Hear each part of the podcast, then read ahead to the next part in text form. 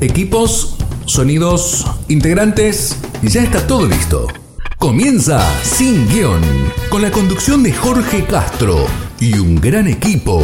Oscar Cornejos, Emiliano Uberti, Luis Sosa y desde España, Néstor Stura. Sin Guión. Bienvenidos. No sé, no sé, lo esperamos dos minutos mientras vamos hablando. Ojalá, ojalá que no, muchachos, porque si nos toca estar así tres años más, la cuestión mental, no sé si no va a ser peor que después que, que el, tema, que el tema de salir. Se corta el trabajo, la gente te va a hacer una guerra civil. Sí, sí. Ese es el problema. O sea, vos en todo el mundo, a ver, yo creo que un año todos se han guardado y se han gastado los ahorros. Hoy te llega a agarrar de vuelta ocho meses más, es una guerra civil, ya te digo, porque No, la gente no tiene un mango. Acá la- el cierre de negocios es tremendo. Acá el cierre de negocios que dicen no, no puedo volver a abrir, claro. comercio, cantidades esa enormes. gente la va a tener que mantener el Estado y el Estado para poder mantenerlo va a sacar recursos y todo el mundo se va a empobrecer. Entonces acá tenés que tomar la decisión o abrir y ves y, y bueno, o, o- o la gente se te pone de la cabeza, que no sé qué es peor. Mm. Y después las consecuencias psíquicas, lo que va a ser esto, no sé si todavía no va a ser peor que esto, porque un problema de la cabeza Sí. años sí se arregla, sí se Sí, arregla. sí, no, no- no- no se arregla con pastillas. ¿no? No, no. La verdad que es una prueba durísima, durísima, porque uno que es una persona social, viste, y estás así, no podés ver a nadie, no podés salir, no, es, es casi lo peor que te puede pasar. Pero ustedes hoy tienen un aislamiento total, no. No, esto es un viva la No, pepa. Esto es un pandemonio. Siempre Pero- fue igual, ¿eh? salvo Sí. los primeros 15 días, después esto. Bueno, capital por ahí un poco más controlado, acá provincia de Buenos Aires, Pero yo que tengo mis otros grupos de gente de la facultad y qué sé yo, y me contaban que todo tipo de mi edad, que, estaban que estaban hartos de estar encerrados. y sí, sí. que no habían visto nacer nietos. Hay un par de ellos que no vieron nacer los nietos, los vieron ya cuando tenían mes, mes y pico. Eh, los Sí. primeros seis meses, una cosa así, Yo creo esto que- lo cumplían a rajatabla. Yo creo que de marzo, de mediados de marzo para hasta septiembre se cumplió rajatabla. Sí, sí. Yo, yo pienso que en acá, acá en- Acá en Capital, por lo menos. en provincia, siempre- después de los 15 días, fue un viva la pepa. Pues es incontrolable. ¿Qué se va a meter el gobierno dentro de una villa a hacer que? ¿Sabe cómo lo rajan? No, Acá, acá en Capital yo creo que la- se cumplió bastante rajatabla. Pero por eso hay mucha gente que está podrida porque eh, se metió adentro y hay gente que no, sabe, no ha salido todavía. ¿eh? Ojo. No, no. mis, mis cuñados que son mayores, que ella ya tuvo trasplante y qué sé yo, recién empezaron a salir ahora un mes, mes y medio a los parques, es decir, ven a la familia en un parque, eh, han festejado cumpleaños de uno de los nietos, eh, eh, digo, en una de las plazas, eh, un rato, hora a hora, hora y media, una cosa así, No, vuelven es, una, es una situación feísima, feísima. A mí me pasó No. porque yo estuve sin salir desde marzo, creo que no sé si en septiembre o octubre fue el primer día que salí. Ah, El día que salí, el día, que el pasa- día que salí a la noche, que fui a dar una vuelta, a avanzar a la vuelta al perro, fui a pasear el perro, digo. Una sensación muy extraña, muy, pero extrañísima, extrañísima. Era como estar en otro Con lugar. miedo. No, y sí, aparte boliches cerrados, este, negocios, eh, persianas. eh, una sensación feísima, feísima. es horrible. No, yo pienso que acá eh, lo que puede pasar es que la gente se arte y por más que haya normas, reglas, leyes, las vulnere y diga, bueno, mira, porque si yo una persona, yo por ejemplo otro día estaba escuchando a una señora de ochenta y pico de años, y dice, "Ah, ¿cuántos años más voy a vivir? Me dicen que, voy a que esto por ahí se extiende cinco o seis años. No me importa nada. Voy a salir igual. Y si me voy a morir de esto, me voy a morir. Pero así adentro, sola, ¿qué hago igual? Vegeto. Dice, no, prefiero salir. Si me agarra, me agarra. Y si no, no. Pero por ahí se va a llegar hasta el punto de presionar a la gente por- con su psicología al mango. Y la gente por ahí dice, mira, me importa tres rábanos, Ah, me agarre, me agarre igual, pero esto me está matando igual. Entonces, ¿qué hago? Bueno, lo que eh, pasa es que es, es como todo, ¿no? Eh, yo creo que gran parte de todo este porque para mí es un pandemonio lo que se está viviendo porque no hay respeto social, no, ya no hay nada, no, importa si andás con barbijo o no andás con barbijo, si te distancias un metro y medio o no, o sea, eso no se cumple, olvídate. Este, pero yo creo, sinceramente, que en forma muy encubierta, no sé si también fue inducido. Salgamos, los colegios, el tema de los colegios también, ¿viste? Eh, el colegio es una locura. A ver, acá se celebra un, no sé llamarlo así, comenzó una tradición hace muy poquito, entre comillas, entre los adolescentes que egresan de los colegios, sí. El famoso último primer día. El sentido común indica cómo vas a festejar un UPD este, habiendo o estando, digamos, las, las indicaciones que te dan desde, el gobierno, desde sanidad, desde lo que fuere, ¿no? Pero lo peor de todo esto es que podemos, podés pensar que, este, bueno, la inconsciencia de los adolescentes, este, bueno, es el último año, qué sé yo, el incentivo de los padres hacer esto. ¿Cómo terminó la joda? Bueno, ayer nos enteramos un infectado. Una de las burbujas del colegio fuera del colegio. Tienen derecho a los chicos que quieren ir a relacionarse al colegio. Ya no te digo estudiar porque por ahí no sé si tienen ganas de estudiar, pero por lo menos de relacionarse en el colegio, que tengan que volver a encerrarse en su cuarto. Entonces, no, no tenemos conciencia social, lamentablemente es eso. Entonces, chao, vamos mal, vamos, vamos a contagiarnos todos. No llegan las vacunas porque no hay vacunas. Sí, acá también, acá hay clase y los padres también no colaboran en nada porque ven que un hijo se mal, Incentivan a, lo que no hay que hacer. Sí, yo encima de esto, viste que uno generalmente sigue algunos programas por YouTube, programas de fe, ¿no?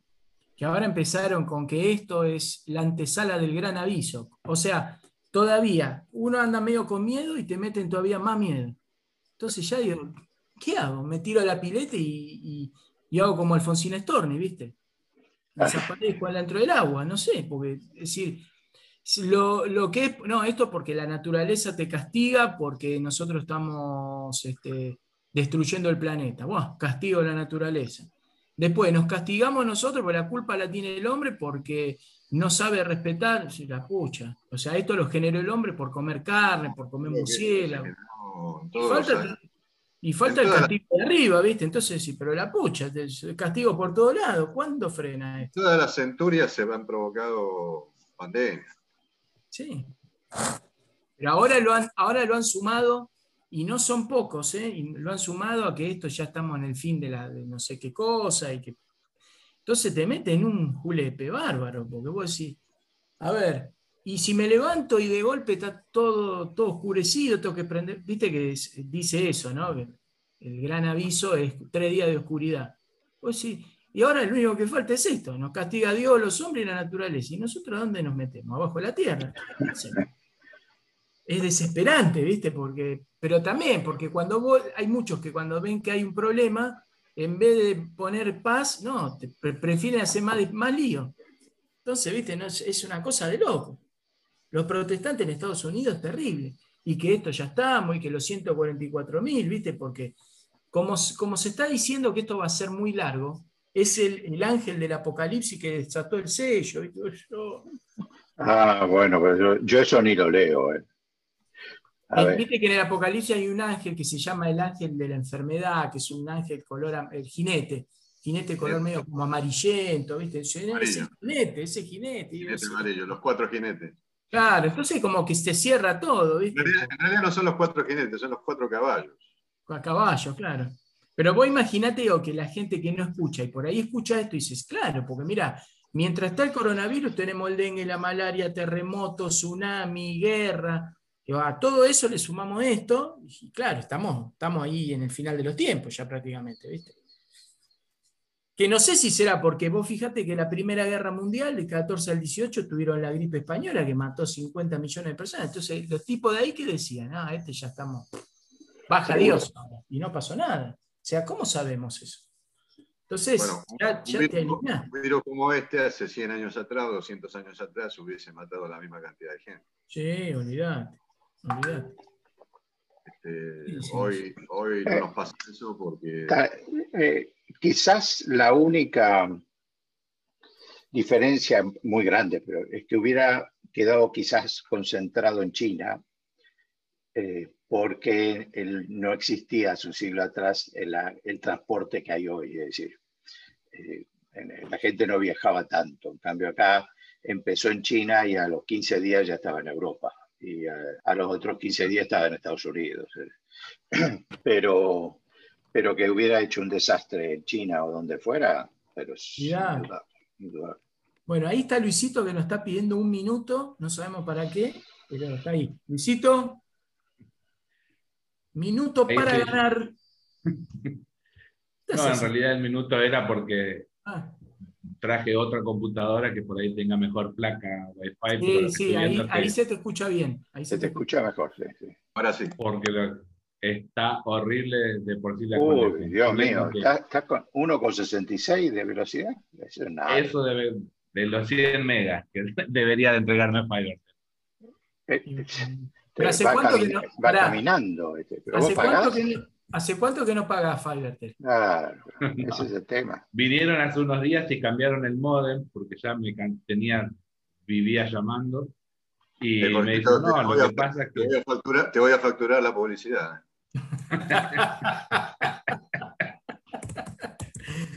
no, es lo que. Esta es una publicidad, pero negativa. Eh, no, y me dijeron que había que cambiar, cambiaron el modem porque el que habían puesto eh, no, no soportaba, no soportaba la cantidad de velocidad que tenía, así que me cobraban. Nos están, obligando, obligando, a pasar la fibra óptica, solo los bananas. Y bueno, pero eso también, viste. La vergüenza si alguien tenía que hacer una inversión en medio de la cuarentena, no le iba a hacer tampoco ni loco. Olvídate. Bueno, acá a mí me pasó estar desde febrero, más o menos, sí, febrero que me mudé acá, hasta, hasta octubre con una empresa que a cada rato tenía problemas, cada rato, llamándolo, ah, mire, le vamos a reiniciar, le vamos a probar, que yo pruébelo, sí, bueno, ahora funciona bien, bueno, a los dos tres días otra vez. Al final cambié. Y desde que vino a estar, no tengo más problemas. No, se te, se te ve impecable. Hasta, hasta eso, eso, es porque soy linda.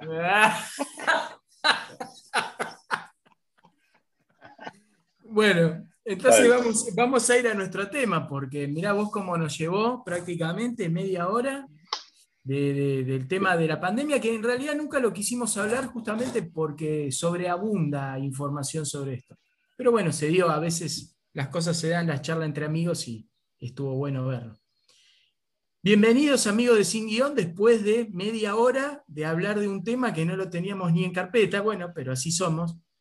Eh, hoy vamos a tocar, ya estamos llegando al final de la cuaresma y tenemos cuatro fiestas, una que es el Domingo de Ramos y las del Trido Sacro Pascual, el Jueves Santo, Viernes Santo, Sábado que también podríamos decir que es el domingo. Vamos a explicar por qué, el tema de las vísperas. Así que nuestra idea sería, ustedes que nos están escuchando, poder imaginarse, poder sentir, escuchar qué es lo que pasó en esos cuatro días que para nosotros los católicos y muchos cristianos son los más importantes del año. Por ahí es difícil, se nos va a hacer complicado eh, dibujar una imagen, un sonido, un olor desde acá. Pero es la idea, porque desde lo racional solamente es copiar ritos y fórmulas y por ahí queda solamente eh, de una manera intelectual. Y eso hay que bajarlo un poquito también al corazón, al sentimiento, a la voluntad, para que, para que se entienda de otra manera. Entonces, tendríamos que explicar primero el tema que nosotros tenemos una raíz que es judía, que lo hemos venido hablando hace rato, desde la entrevista a, los padres, este, por ejemplo, el padre Fernando, el padre Antonio, pero también a Mario Sabán, que nos explicó eh, un poco lo que es ser judío, y cómo pasamos de esas fiestas judías, que también coinciden con las fiestas cristianas, a las fiestas cristianas, pero por primera vez. Y también explicar en dos, tres palabras lo que es un signo y lo que es un símbolo. Un símbolo es, por ejemplo, algo que me lleva a otra realidad, pero que no está presente esa realidad en ese lugar. El signo es distinto, porque el signo me dice, me lleva a otra realidad, pero está presente. Por ejemplo, en la Eucaristía, el signo de la fracción del pan, el signo de, de la consagración me dice que algo está pasando ahí, pero que está pasando y está realmente ahí. El símbolo no, por ejemplo, una imagen. Yo puedo rezarle, no sé, a San José, veo una imagen, es el símbolo de San José, pero no está San José en la imagen. Esto más o menos un pequeño resumen, como para que entendamos qué cosas van a ser importantes y qué cosas adornan las celebraciones. Como decía Luisito a principios de, este programa, de los programas del 2021, nosotros estamos siguiendo el calendario litúrgico de la iglesia, que eso nos va a llevar un programa a explicarlo, pero que también tenemos grados de celebraciones, que también nos va a llevar otro programa a explicar.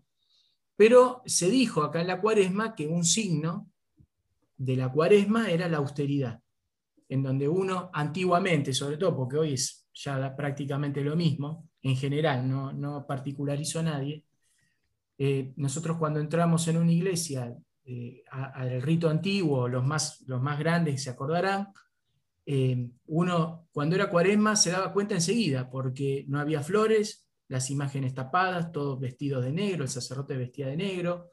Entonces uno dice, bueno, estoy en un lugar que algo está pasando. Aunque yo no sea católico y entraba a ese lugar, me daba cuenta de que algo no, no era distinto. Podía preguntar o, o podía mi cabeza sugerir que era alguna situación especial. Hoy da lo mismo. Pero en este momento y en lo que vamos a explicar, la cosa cambia, porque vamos a pasar de un color morado al, domingo de Ramos, que vamos a tocar primero, ¿no es cierto?, en color rojo, al igual que el Viernes Santo. Entonces vamos a decir, ¿pero por qué? Y ahí va a estar el meollo de esta charla de hoy. Pero antes, como venimos hablando Ludro y Parejo, vamos a escuchar el primer tema musical que por primera vez vamos a escuchar el pregón pascual o el exultet en gregoriano por el fray Alejandro Tobón. Y acá lo que tenemos que hacer hincapié, esto es lo que se canta, eh, una sola vez se canta, la noche, la vigilia pascual. Por eso esa misa es única. Se llama el exultet también. Y escuchen la letra, que eso es lo importante, sobre todo la parte final. ¿sí? Así que los dejamos con el pregón pascual y enseguida continuamos con más inmediato.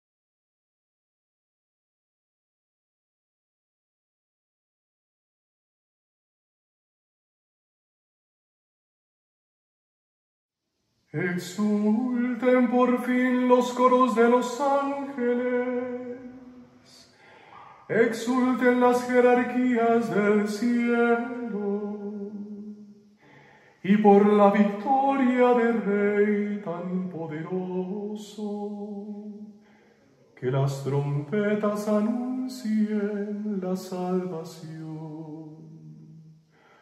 Goce también la tierra inundada de tanta caridad, y que radiante con el fulgor del Rey eterno, se sienta libre de la tiniebla que cubría el orbe Alégrese también nuestra Madre la Iglesia, revestida de luz tan brillante,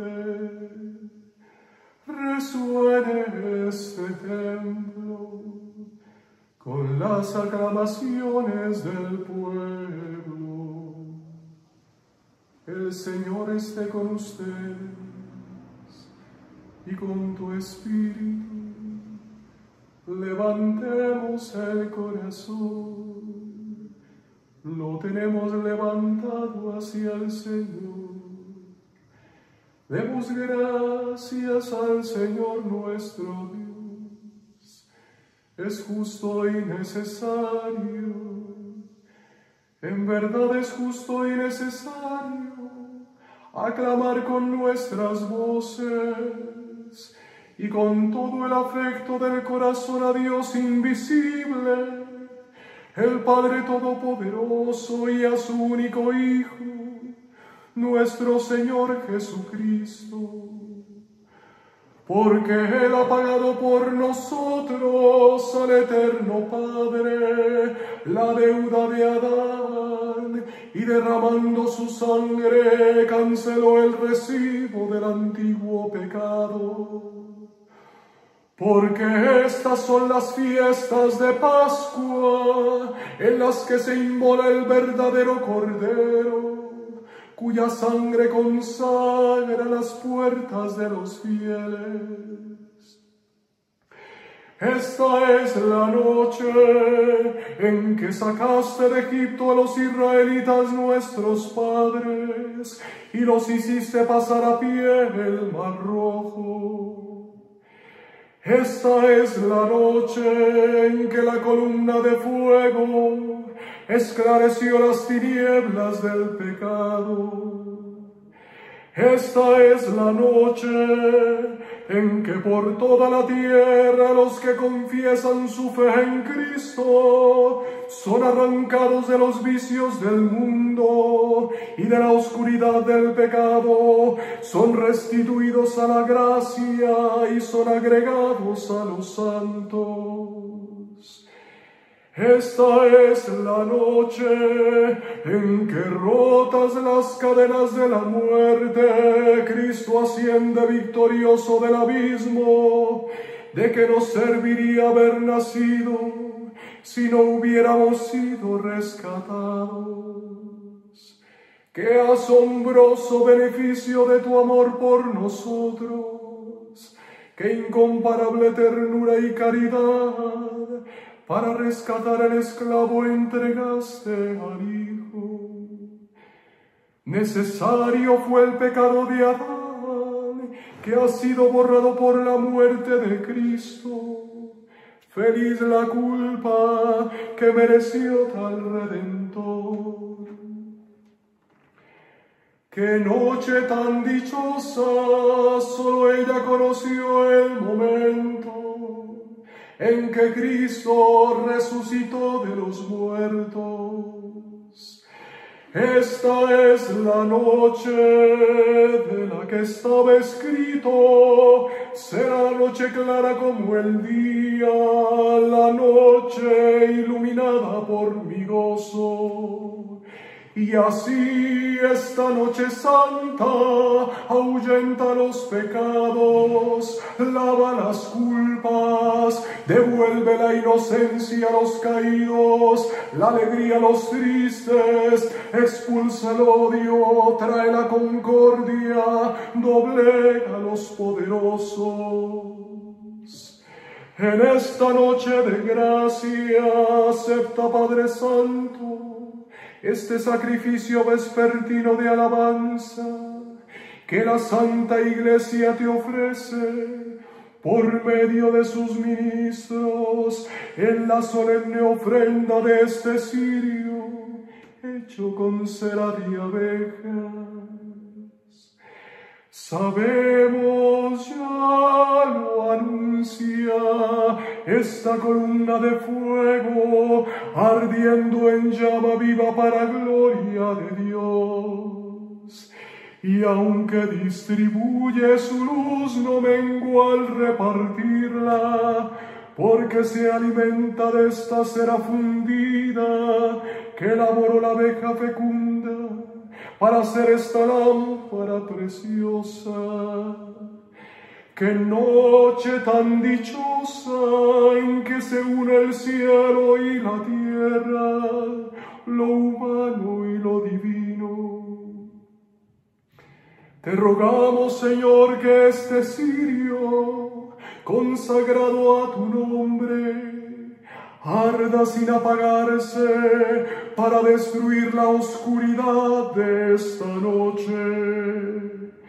Y como ofrenda agradable se asocia a las lumbreras del cielo, que el lucero maternal lo encuentre ardiendo este lucero que no conoció caso y que es Cristo, tu Hijo resucitado, que al salir del sepulcro brilla sereno para el linaje humano y vive y reina por los siglos de los siglos.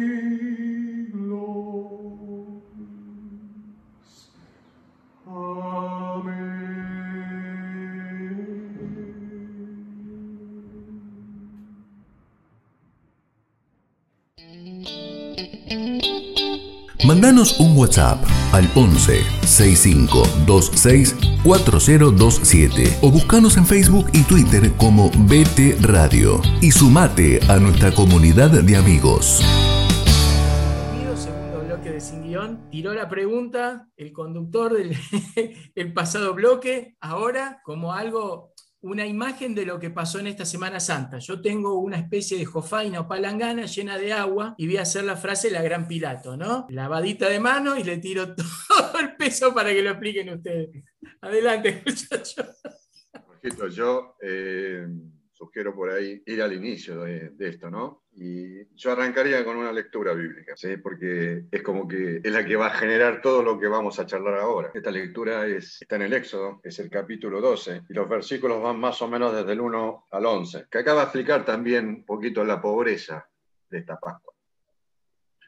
Entonces, este, este, este párrafo es importantísimo es importantísimo. Entonces, de acá se va a generar y luego vamos a ver cómo se disparan este, un montón de, datos que nosotros después vamos a charlar este, dos mil años después, ¿no? O sea, mil y pico de años después del Éxodo. Entonces, este, con la venida de nuestro Señor Jesucristo y su, última cena. Y el texto dice, dice así, es el, Cordero Pascual, ¿no? Dice, Yahvé dijo a Moisés y a Aarón en el país de Egipto, este mes será para ustedes el comienzo de los meses el primero de los meses del año. Hablen a la comunidad de Israel y díganle, el día décimo de este mes, tome cada uno un cordero por familia, un cordero por casa. Pero si la familia es demasiado pequeña para consumir el cordero, se pondrá de acuerdo con el vecino más cercano, según el número de personas y conforme a lo que cada cual pueda comer. Ustedes escogerán un corderito. Presten atención en esto sin defecto. Asocien con alguien, ¿no? Muy importante para nosotros los cristianos. Sin defecto. Macho. Nacido en el año. Después vamos a explicar por qué tenía que ser nacido en el año. Este, en realidad tenía que ser menor a un año porque si eran muy grandes los corderos, olían el, sentían, olían el olor a sangre. Entonces tenían, en el altar se ponían, cuando los iban a sacrificar, costaba mucho para sacrificarlos. Entonces el corderito lo podían llevar tranquilamente sin ningún tipo de problemas y lo, ponían, lo podían poner en el altar este, tranquilamente sin que se moviera y lo podían sacrificar. Tenía ese, ese sentido. Asocienlo con Cristo. Entonces, en lugar de un cordero podrán también tomar un cabrito. Ustedes lo reservarán hasta el día 14 de este mes. Entonces toda la comunidad de Israel lo sacrificará al anochecer. En cada casa en que lo coman ustedes tomarán de su sangre para untar los postes y la parte superior de la puerta. Esa misma noche comerán la carne asada al fuego. La comerán con panes sin levadura y con verduras amargas. No comerán nada de él crudo o hervido, sino que lo comerán todo asado con su cabeza sus patas y sus entrañas. Ustedes no guardarán nada para el día siguiente. Lo que sobre, al amanecer quémenlo en el fuego. Y comerán así, ceñidos con el cinturón, las sandalias en los pies y el bastón en la mano, y parados, ¿no? No estaban sentados, estaban parados, para salir rápido. Ustedes no se demorarán en comerlo, es una Pascua en honor a Yahvé. Durante esa noche yo recorreré el país de Egipto y daré muerte a todos los primogénitos de Egipto, tanto de los egipcios como de sus animales y demostraré a todos los dioses de Egipto quién soy yo. Ya ve. En las casas donde ustedes la sangre tenga valor de señal, al ver esta sangre yo pasaré de largo. Y la plaga no los alcanzará mientras golpeo a Egipto. Ustedes harán recuerdo de este día, un memorial, el día de hoy. Ustedes harán recuerdo de este día año tras año y lo celebrarán con una fiesta en honor a Yahvé. Este rito, que lo marca muy muy bien, y para nosotros también es un rito, por, ahí Jorgito lo va a explicar mejor, este, es para siempre. Los descendientes de ustedes no dejarán de celebrar este día. Palabra del Señor. Bueno, este es el, disparador ¿no? de, esta fiesta de celebración que nosotros tenemos los cristianos con raíces muy, muy judías, muy judías. Cada vez que, leemos o cada vez que, bueno, que vamos a, nuestras, a nuestros este, ancestros, digamos, por llamarlo así, o hermanos mayores en la fe y, aprendemos de ellos, vemos que nuestra misa tiene pero un montón de elementos tomados de, sus ritos, ¿no? Y que se han trasladado este, al día de hoy. Y que cotidianamente lo escuchamos y no nos damos cuenta, no nos damos cuenta y, bueno, estamos acá para eso, para, para divulgarlo. Así que bueno, este yo quise leerlo porque me parecía que era un, un disparador ya para todo el tema que vamos a, a tratar. Bueno, Luisito, Néstor, vamos a dar algunas primeras consideraciones y después vamos a ir entrando más en detalle, el que quiera. Eh, bueno, acá el experto en, en todo lo que es el rito y eso, Jorge, y seguramente te vas a explayar en él.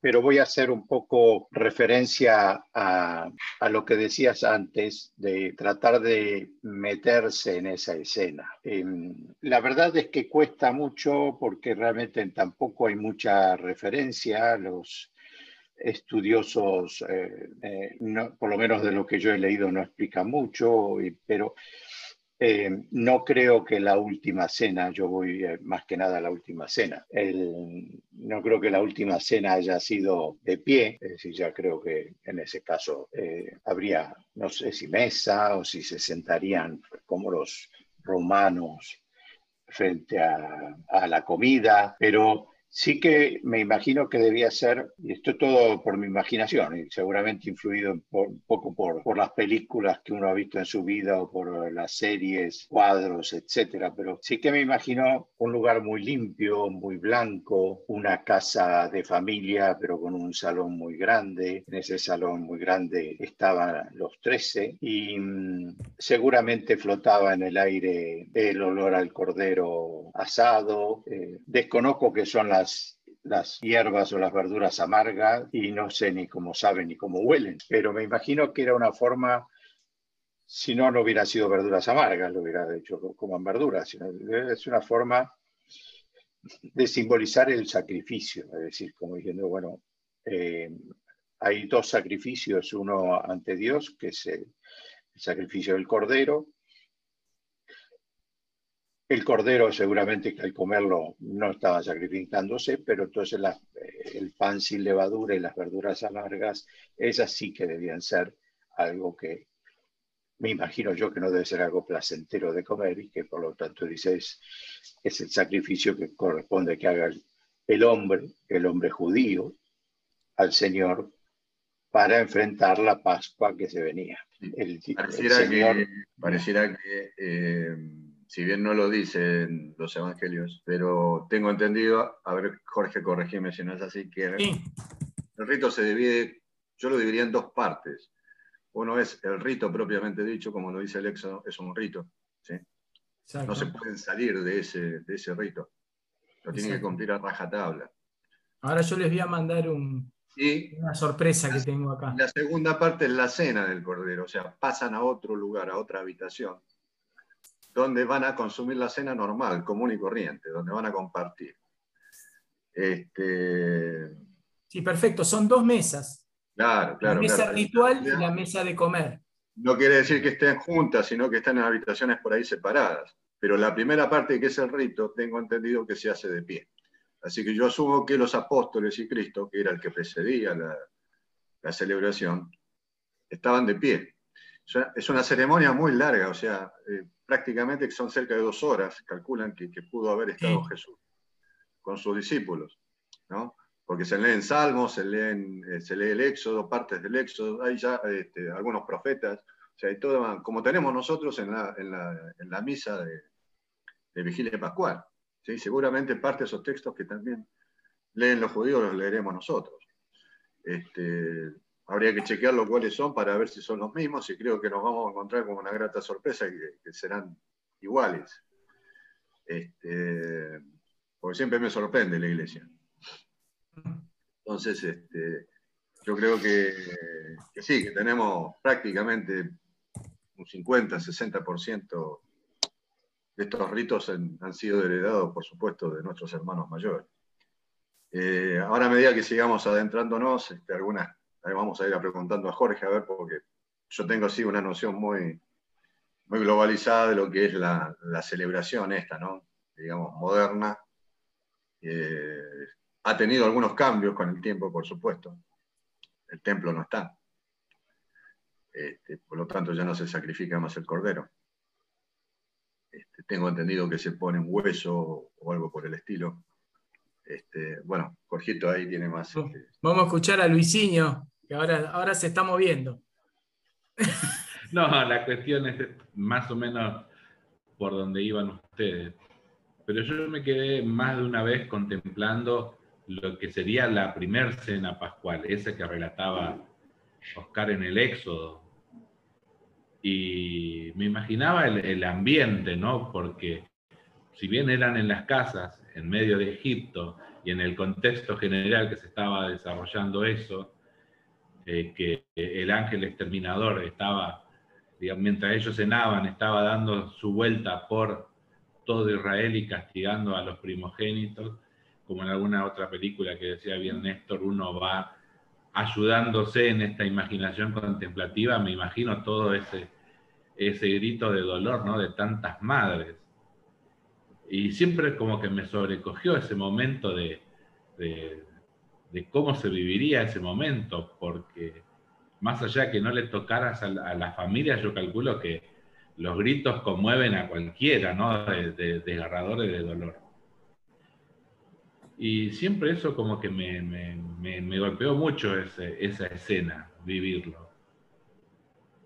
Y después, como decía Néstor, también eh, eh, vivir esa imaginación contemplativa de esa mesa servida. Uno seguía mucho del cuadro de Da Vinci, de la última cena, ¿no? Y tiene esa imagen. Y me quedo con, con esa, esa percepción también que decía, ¿no? De, tratar de, de, sentir eso, ¿no? Esos aromas, esos sabores, a la, a la, imagen de que tiene uno de esos, de esos sabores, ¿no? El pan recién horneado que estaría en la mesa, eh, tal vez el vino que sería, sabría dulce, un montón de cosas. Y una reunión así muy particular en medio de, en medio, digamos, de, de, esa, de ese contexto de amigos y de intimidad y este choque fuerte, ¿no? De que el Señor en ese momento también le dice, ya está, todo cumplido, esto es lo último. Y cómo esa realidad te choca así como muy, muy de frente, ¿no? Y tenés que tratar de sobrellevarlo, ¿no? Y después vendrá el huerto de los olivos y todo lo que sigue en ese gran momento de, de del pedido del Señor, ¿no? de la oración, que es otro momento que me encanta de, vivirlo en este tríodo pascual.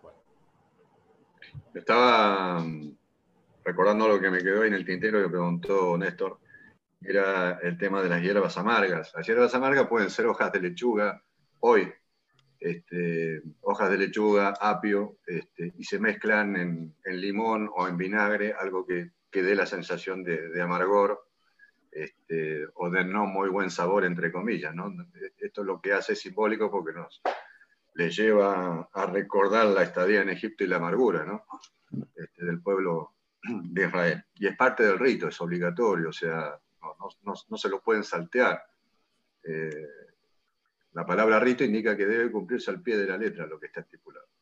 Hay, hay, un libro para cumplir el... Miren, justamente el libro se los acabo de enviar por el chat que es la Hagadá de Pesach completa. Ahí, está, perfectamente explicado todo, es muy interesante lo que dice ahí. Pero ah, nos estamos olvidando de algo, muchachos. El domingo de Ramos. Vamos a empezar. Supongo que, lo, mandaste en español, no lo mandaste en hebreo. está, ah, está traducido, sí, traducido, traducido en español. Sí, si no, vamos a estar toda una eternidad para hacer que dice. Pero ustedes, o sea, nosotros no tenemos dimensión, pero calculemos un pueblito como Luján, con la Basílica de Luján, que es un monumento tremendo al lado de todas casitas de un piso.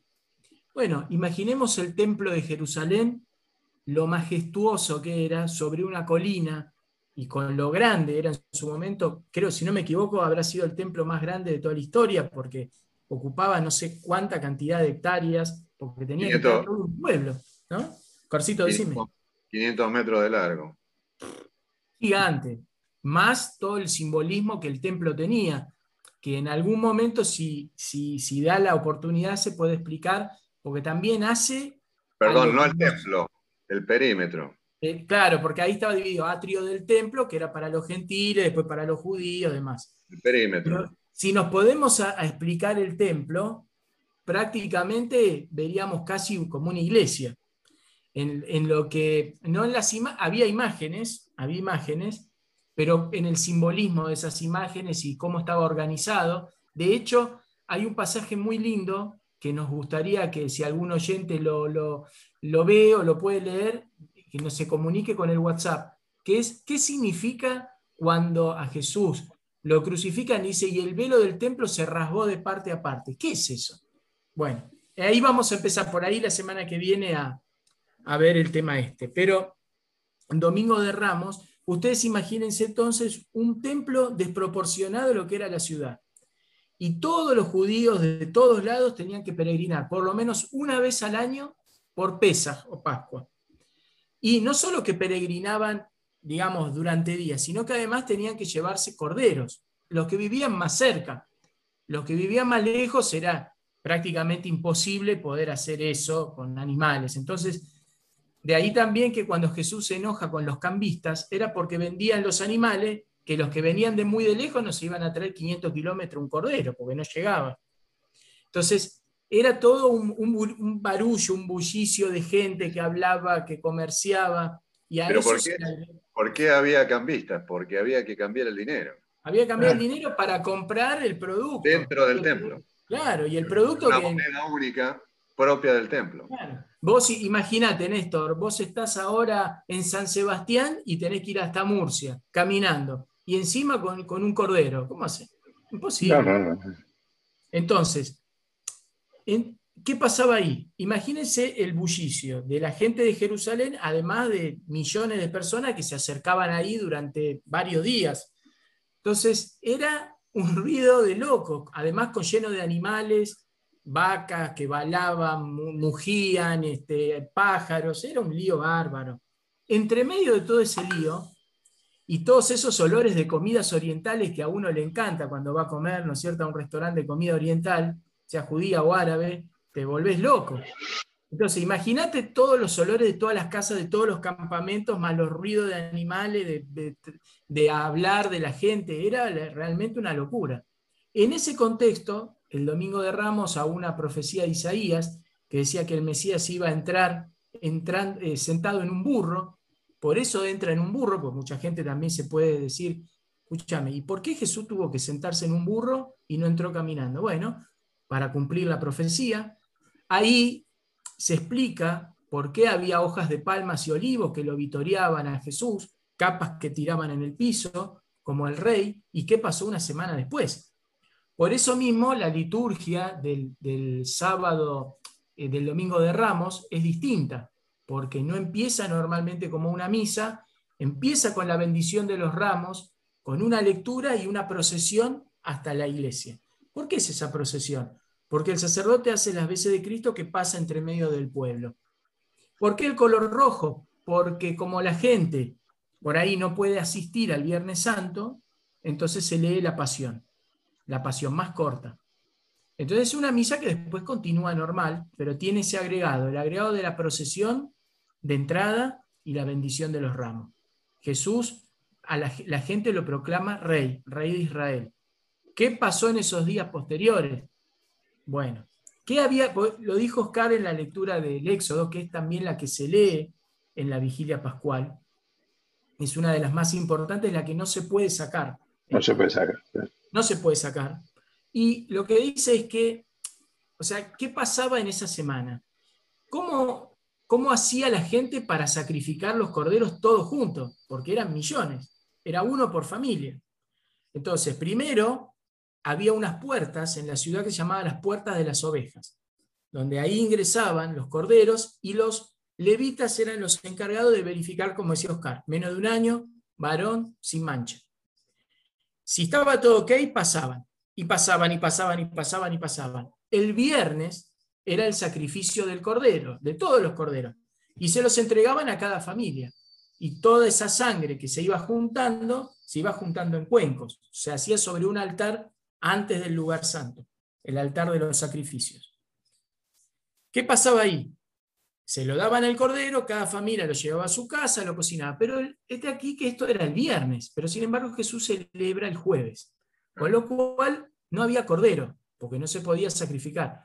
Era la Pascua de los viajantes. Se hacía, ah, yo el texto que acabo de mandar se llama Hagadá de Pesas completa, pero está la resumida, que es para la gente que comerciaba y que no tenía eh, forma de llegar a Jerusalén o estaba en otro lugar, así en forma resumida. Es lo que hizo Se pedía un permiso especial. Se pedía un permiso especial. Generalmente en las mesas judías no había sillas.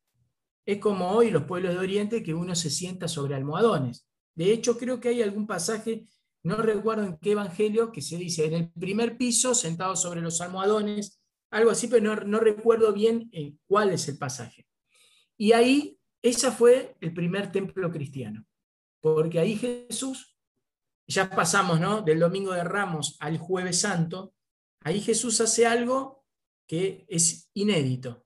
Lo primero que hace es, bueno, celebran, ustedes saben que hay cinco copas en la cena pascual judía, la última es la del profeta Elías que se deja en la punta de la mesa, esperando que él entre y tome de esa copa, pero hay varias copas antes, la de la santificación, la de las plagas, la de la redención la tercera copa que es la más importante. Eh, la cena pascual judía, la familia judía se sienta en orden, no sé si cronológico, pero sí en orden de importancia. Por ahí el, el, hombre más importante de la casa es el que se sienta a la punta. Puede ser el mayor o puede ser el hijo.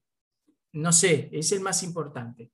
Con las mujeres en orden, madre e hija y acá todos los hijos.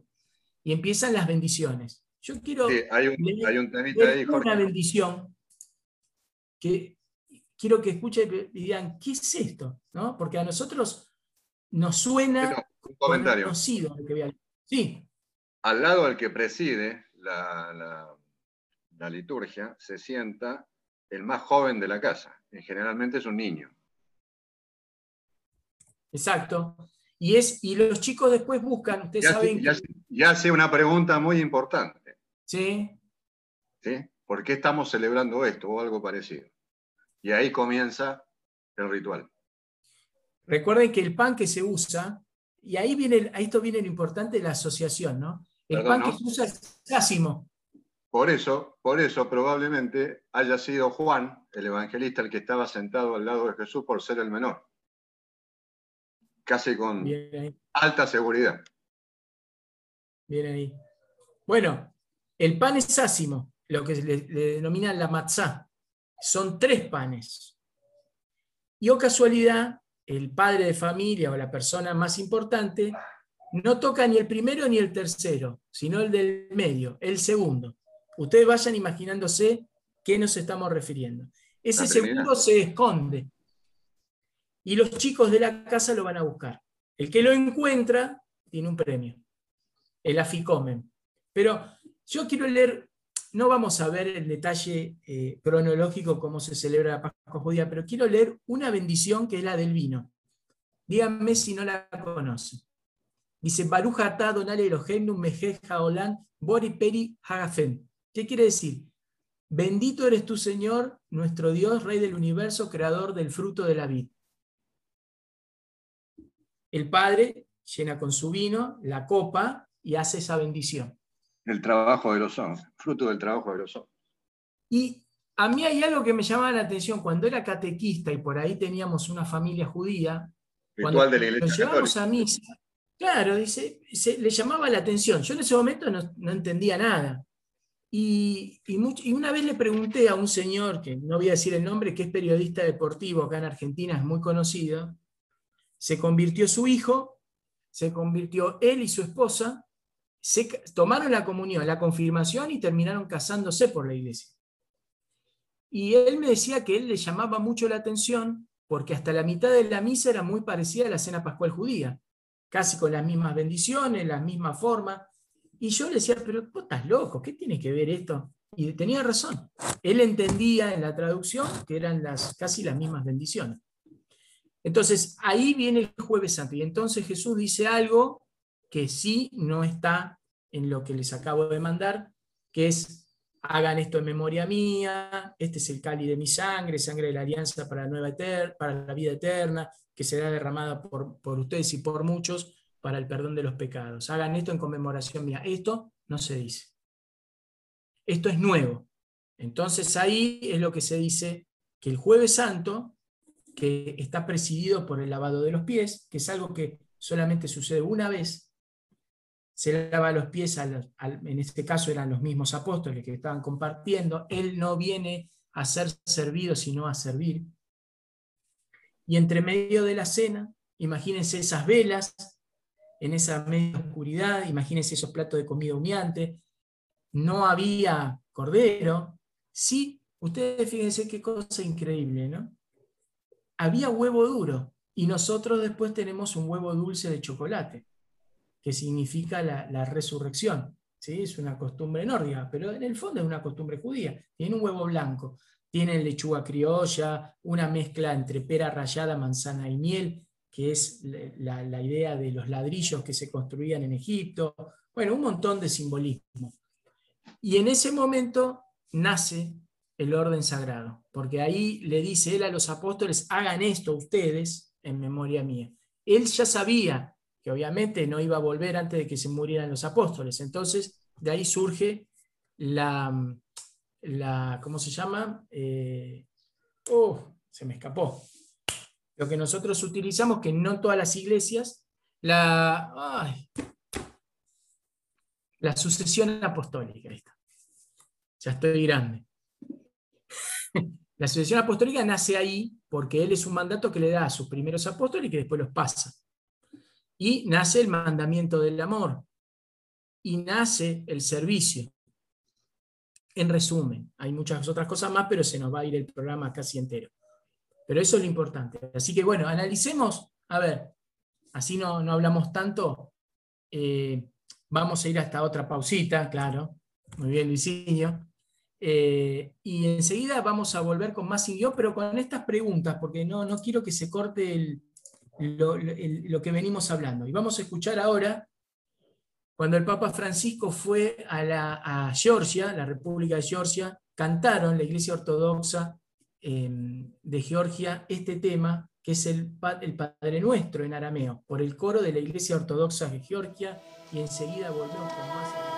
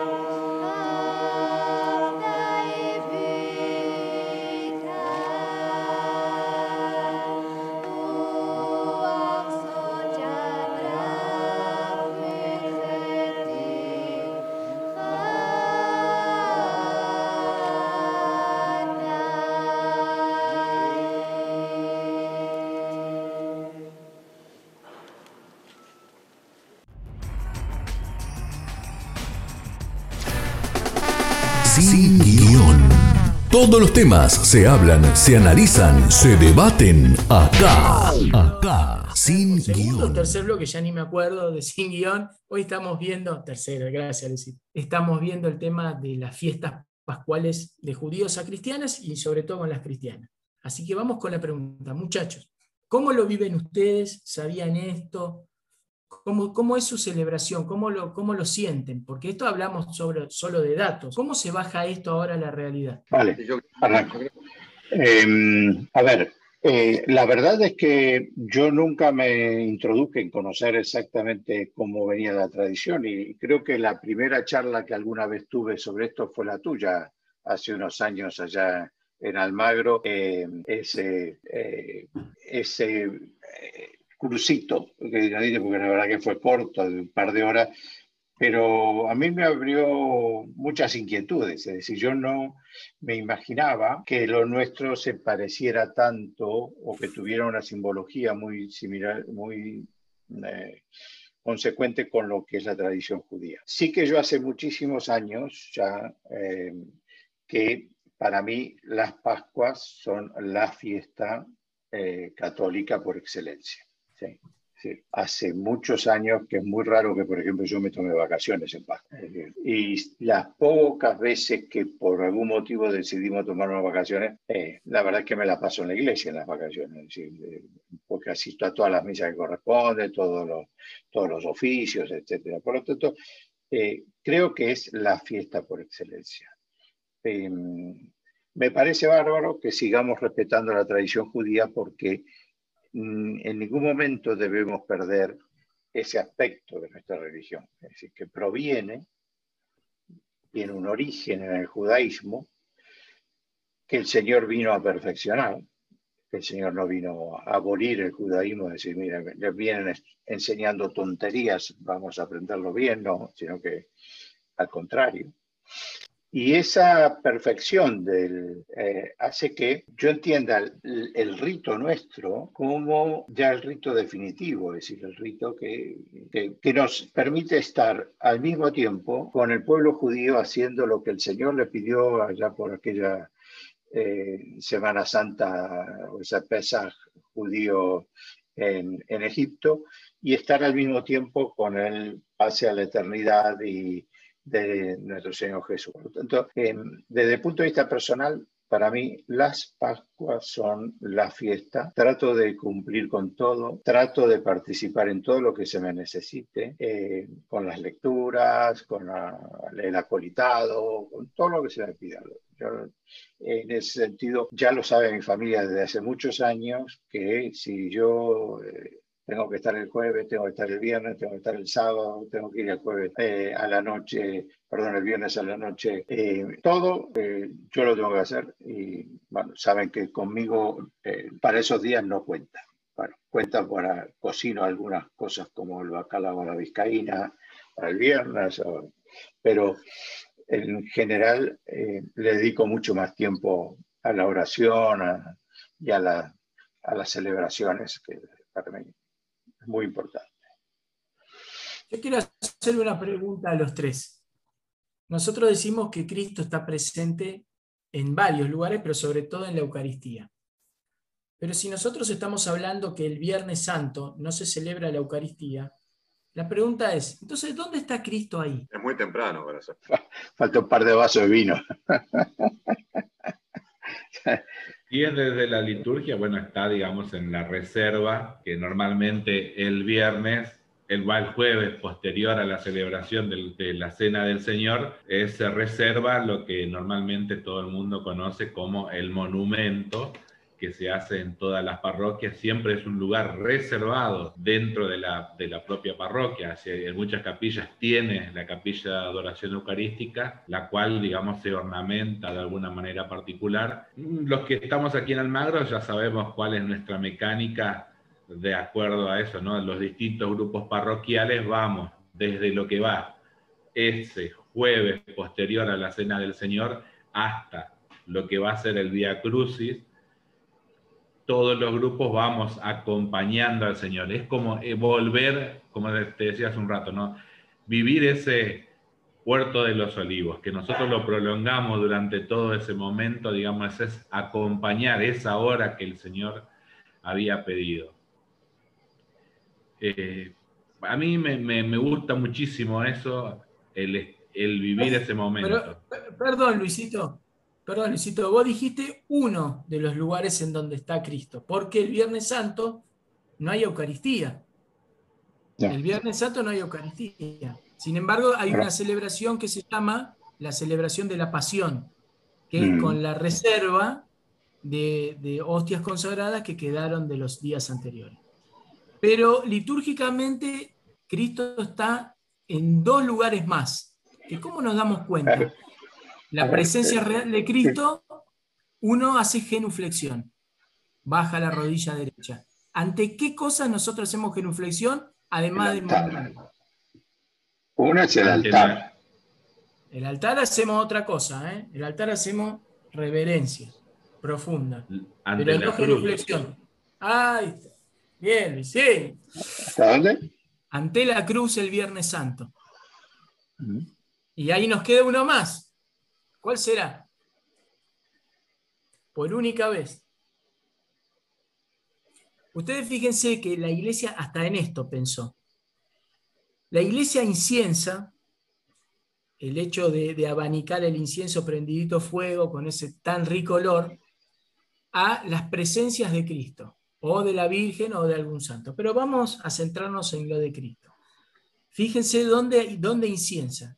Inciensa la palabra, porque está, es una, que está Cristo ahí presente en lo que dice. Inciensa el altar, porque es donde se hace el sacrificio el Viernes Santo se inciensa la cruz, pero hay un día más que se inciensa otra cosa. Se inciensa a las personas, porque somos imagen y semejanza, pero se inciensa un, un artículo más, un signo más. No es un símbolo, es un signo. Pensemos, que se hace por única vez. Muy bien, Luisito, acertó dos de tres, como boca, hoy. El, sábado por ahí el, el, Sirio Pascual. Ah, muy bien, Luisito, va. Ah, el, el sábado, El Sirio Pascual, exacto, el Sirio Pascual, que es el signo de Cristo presente. Se lo inciensa y muchas veces se hace la genuflexión ante el Sirio, porque es presencia real de Cristo. Acuérdense que hasta ese momento se ha quitado la cruz, el altar no tiene uso porque está desnudo. El único signo presente de Cristo es el sirio. No sé si esa la sabía. Muy bien, Luisito. La luz del mundo. Bueno, sigamos, sigamos con el Viernes Santo, que es muy interesante. Ahí pasan muchas cosas. ¿Alguien, eh, Néstor, Luisito, Oscarcito, que quieren decir algo? ¿Cómo lo viven ustedes el Viernes Santo? ¿Qué hacen? ¿Qué porque hay un Via Crucis también, que algo vinimos hablando en los programas anteriores. ¿Qué significa hacer un Via Crucis el Viernes Santo? ¿Qué pasó con Jesús? Cuéntenos, vamos.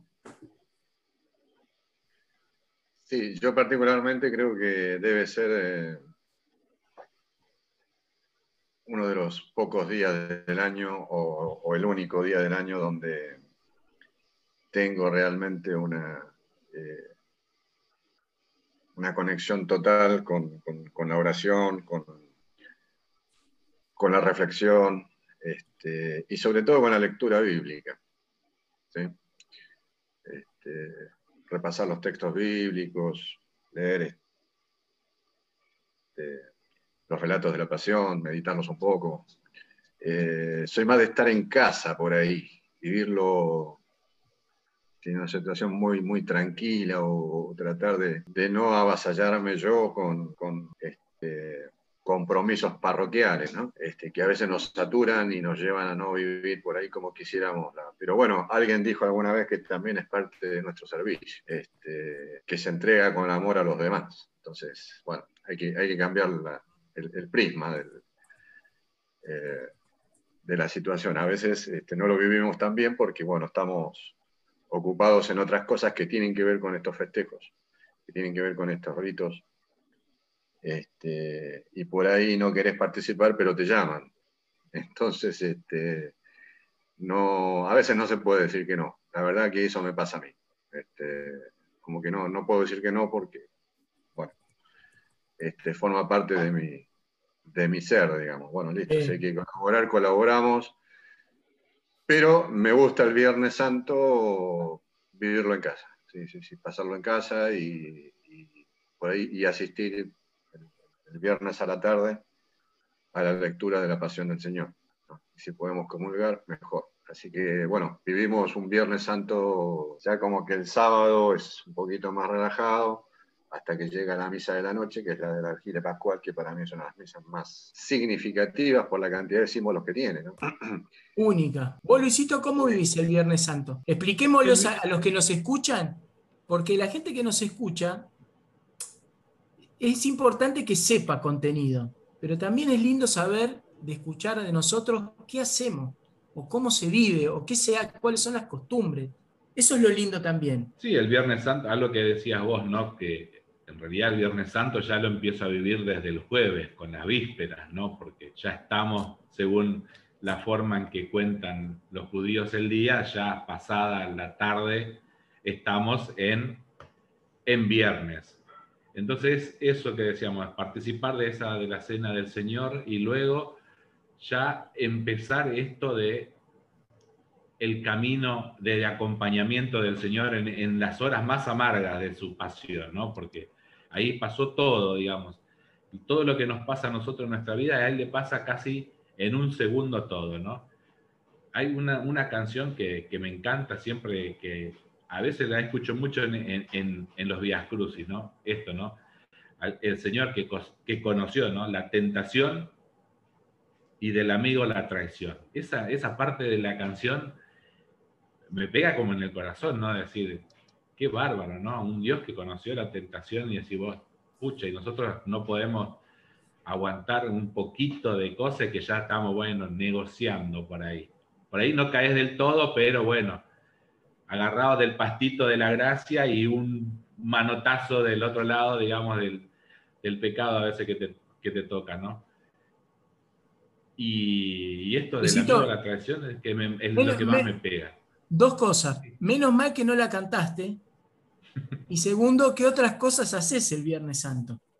y lo que sigo, digamos, esto de, otra de las prácticas, esto de las visitas de las siete iglesias. Es recorrer también, digamos, por las siete iglesias, que hace un par de programas atrás lo hemos tocado en su momento. Otra de las cosas que hago. Aquí en, en Buenos Aires es algo como muy fácil casi que ni precisamos salir de Almagro y nos siguen sobrando iglesias para poder, para poder visitar. Pero siempre es, digamos, me voy acompañando por ahí con algún texto de, o del Evangelio, tomo un fragmento, digamos, de la pasión y voy meditando un fragmento del Evangelio en cada, en cada una de esas siete iglesias, para entrar un poco en esto que te decía, ¿no? Del acompañamiento del Señor en esta noche. normalmente no lo termino en la noche, sino en la mañana del viernes sigo recorriendo las que me faltarían para completar las siete iglesias, hasta aguardar el momento, como bien decía Oscar, de las, la misa del Viernes Santo y el Día Crucis. ¿cómo se vive en España? Porque allá es distinto. Parecido, pero hay otra, cultura, ¿no? Sí, acá yo te diría que la gran diferencia eh, son las procesiones, no, no los ritos. Eh, los ritos, los horarios, eh, las lecturas, todo lo demás es exactamente igual, es universal. Mm, no hay, a ver, estoy tratando de recordar, pero no, no hay algo que diga acá no, se lee la pasión, ¿no? se lee otra es, que debería ser lo mismo. Claro, Lo que sí, principalmente el viernes, el jueves a la noche y el viernes a la mañana en Murcia, que lamentablemente este va a ser el segundo año sin procesión, son las dos procesiones más lindas y más importantes. El jueves a la noche es lo que se llama la procesión del silencio, marcha por el centro de la ciudad, debe recorrer un par de kilómetros o tres eh, a un paso muy lento, con una música muy, muy triste, de una banda, pero una música muy triste. Eh, la ciudad, la parte donde la procesión se pone a oscuras total, se apagan las luces de la calle, entonces Cristo avanza eh, Em, en la oscuridad total y realmente es, una, es muy emocionante. Y avanza 50 metros, yo creo que menos, 40, 50 metros y para, 40 y 50 metros y para. Es una procesión que uno la ve pasar en algún lugar, es raro que uno la siga, los que hacen la procesión, que no puede ir cualquiera en la procesión, tiene que ser miembro de una cofradía, em, se recorren los... esos kilómetros en dos o tres horas es lo que demora eh, y los, el paso se llama así, el paso es el monumento que se carga, donde arriba está la imagen, es algo que pesa mucho. El Viernes Santo es la otra procesión y yo arranco y volveré a hacerlo si Dios quiere, nos da vida, el viernes del año próximo, porque este ya dijeron que no. Eh, me levanto muy temprano porque el, ese, es interesantísimo porque ustedes se imaginan, nosotros estamos entrando en la primavera, por lo tanto el sol empieza a salir más o menos a las 7 de la mañana. Y esta procesión que sale de una iglesia en particular, sale cuando entra el primer rayo de sol dentro de la iglesia. Es decir, antes de que entre el rayo de sol, estamos todos parados ahí afuera, una multitud de gente, esperando ese preciso instante que se abren las puertas y parte empieza de parte. Como es el Viernes Santo, conmemora justamente todo el proceso de la pasión. No me acuerdo ahora, si se busca en, internet debe estar, pero deben ser unos 11 pasos. Eh, entonces empieza, por ejemplo, con la última cena, que es un paso donde arriba está la mesa, donde está comiendo Jesús con los discípulos, en la cena pascual, eh, sigue eh, la oración eh, en el huerto, sigue el arresto de Jesús, es decir, se va, en cada paso va rememorando una parte de la pasión. Casi todas las esculturas son un tal Un escultor del siglo XVI, XVII creo que fue, eh, impresionantes, porque son realmente obras de arte impresionantes, con un realismo en los gestos, todo, eh, preciosas. Y yo me quedo ahí, eh, generalmente veo, no la veo toda, pero si arranca a las 7 me quedo hasta las 9, 10 de la mañana, veo todos los pasos que hayan pasado. Y después ya arranco con la... me voy a casa, por supuesto, y a la tarde ya espero que, eh, el oficio del Viernes Santo y el, el Vía Crucis que me encanta. Siempre me gustó el Vía Crucis, es una de las cosas, porque realmente es, es de esas cosas que la Iglesia ha hecho también muy bien. Así como en el Rosario nosotros recordamos los misterios, es interesante ver cómo en el Via Crucis uno al mismo tiempo que reza está realmente haciendo catequesis. Es decir, uno va, eh, yo siempre lo pienso esto, es decir, eh, siglos atrás la gente no tenía la posibilidad de leer. La única forma de transmitir la palabra de Dios era entre, entre los sermones, de las misas, em, y todas estas cosas, es decir, el rezo del rosario para saber todos los misterios que hubieron, el, la, el Via Crucis para saber lo que fue la pasión del Señor y recordarlo. Y, y eso me hace siempre recordar el Via Cruz. Es decir, a mí es una de las cosas que me gusta mucho participar. Generalmente, este año tampoco va a ser, también pasa a ser por las calles. Es decir, se saca un crucifijo grande y se lo va portando a través de las calles, se va parando y rezando. Y ahora, este año, igual que año que viene pasado, va, será dentro, interior, para un aforo limitado, porque tampoco pueden cerrar la iglesia. Veremos qué pasa. Vamos a ver. Pero, digo, yo participo mucho y las disfruto muchísimo. Gracias, Néstor. Bueno, ha pedido acá del productor Estrella se controle los horarios. Y vamos al tercer corte musical con una sorpresa. eh, vamos a escuchar cantando el Padre Nuestro en latín por el Papa San Juan Pablo II. Es un temazo, porque después que canta él viene un coro gregoriano muy bueno. Disfrútenlo, son dos minutos y enseguida continuamos. Gesù annuncia molte volte la paternità di Dio nei riguardi degli uomini, riallacciandosi alle numerose espressioni contenute nell'Antico Testamento. Per Gesù Dio non è solamente il Padre di Israele, il Padre degli uomini, ma il Padre suo, il Padre mio Pater noster, qui es in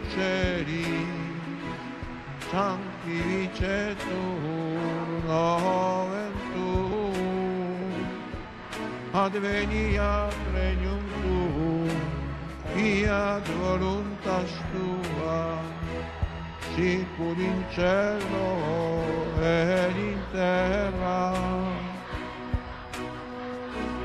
Pane nostrum quotidianum da nobis odie, et dimitte nobis levita nostra, circude nostri vittimus, debitoribus nostri, et ne nos induca in tentazione, sed libera nos a malo.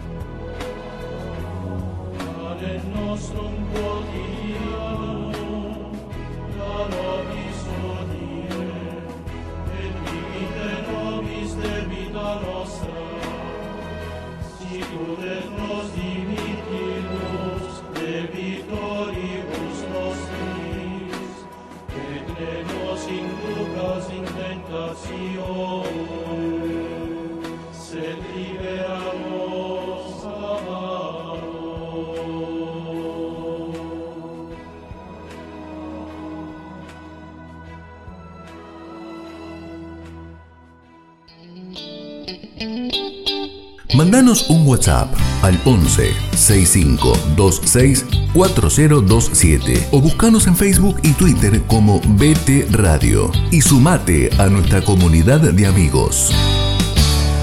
bloque Sin Guión seguimos contestando preguntas y analizando lo que es la fiesta más importante para el cristiano, que es la Pascua y lo previo. Nos habíamos quedado en el Viernes Santo. Viernes Santo que tiene ciertas particularidades, puesto que las imágenes están todas cubiertas, hasta lo que se llama celebración de la pasión, en donde el sacerdote viste de rojo. En, en la forma extraordinaria, el sacerdote viste de negro. Podías también vestirse rojo, pero generalmente se vestía de negro para hacer más hincapié en lo que estaba pasando. A las 3 de la tarde, según lo que nos cuentan los evangelios, fallece Jesús en la cruz, tomando la última copa o la copa de la redención. Me dice, ¿pero qué copa? Bueno, eh, a mí hay algo que me llamaba la atención de cuando leía el Evangelio en la oración de Getsemaní, que en la traducción se decía, eh, Padre, aparta de mí este cáliz. Entonces, cáliz es una traducción al latín de algo que para el judío no, tiene sentido. Cuando vi una traducción copa, ahí entendí que estaba hablando de las copas de la cena pascual que, había, que no había tomado. Recuerden que hay que tomar cuatro. Una se deja al profeta Elías, él toma dos. ¿Y la tercera dónde la toma? En, la esponja, en la rama de hisopo en la cruz. La copa de la redención. Otra de las cosas que vino a hacer Jesús, además de salvarnos. La redención. Es decir, que nosotros podamos mirar de nuevo al Padre, pero ahora no directamente, sino a través de Él. Eso es lo más importante. Y se celebra la pasión, se lee la pasión según San Juan, que es la más larga y la más completa, que es, la, es bastante larga, y no hay bendición final, o sea, solamente se comulga con las eh, hostias consagradas de los días anteriores. Lo que sobra vuelve a lo que Luisito decía del monumento. Se, eh, tenemos la cruz que está cubierta, se va destapando la cruz con un cántico que tampoco pienso cantar, que dice, este es el árbol de la cruz, se va destapando, y queda la cruz para la adoración. No hay bendición final porque no es una misa, y queda en adoración la cruz. Ahora, bueno, lo, tradicional después es, como decía Néstor, acá en la Argentina también, es el Via Crucis por el barrio, saliendo de un punto al otro, donde se leen las estaciones. Ahora, la pregunta es esta, y viene un tip. El sábado santo, que para nosotros es como un día, es como el huevo en una hamburguesa. Está ahí en el medio, pero no sabemos bien qué pasa y qué, qué sucede ahí. El sábado santo es el único día en la tradición cristiana católica que no hay misa, ni celebración de nada. Es el único día en el año. Pero, ¿qué pasa el sábado santo? ¿Qué se hace ahí? ¿Dónde está Jesús en ese momento? ¿Qué esperamos? El que quiera. Jesús ese día está como yaciente en el, en el sepulcro Normalmente la tradición de la iglesia, eh, casi todas las iglesias, tenemos una plática muy particular. En este estamos, es el día del acompañamiento a María, porque recibió a su hijo de la cruz y estamos acompañando a María. Y normalmente está, digamos, hay una plática que se llama de los siete, de los siete dolores de María.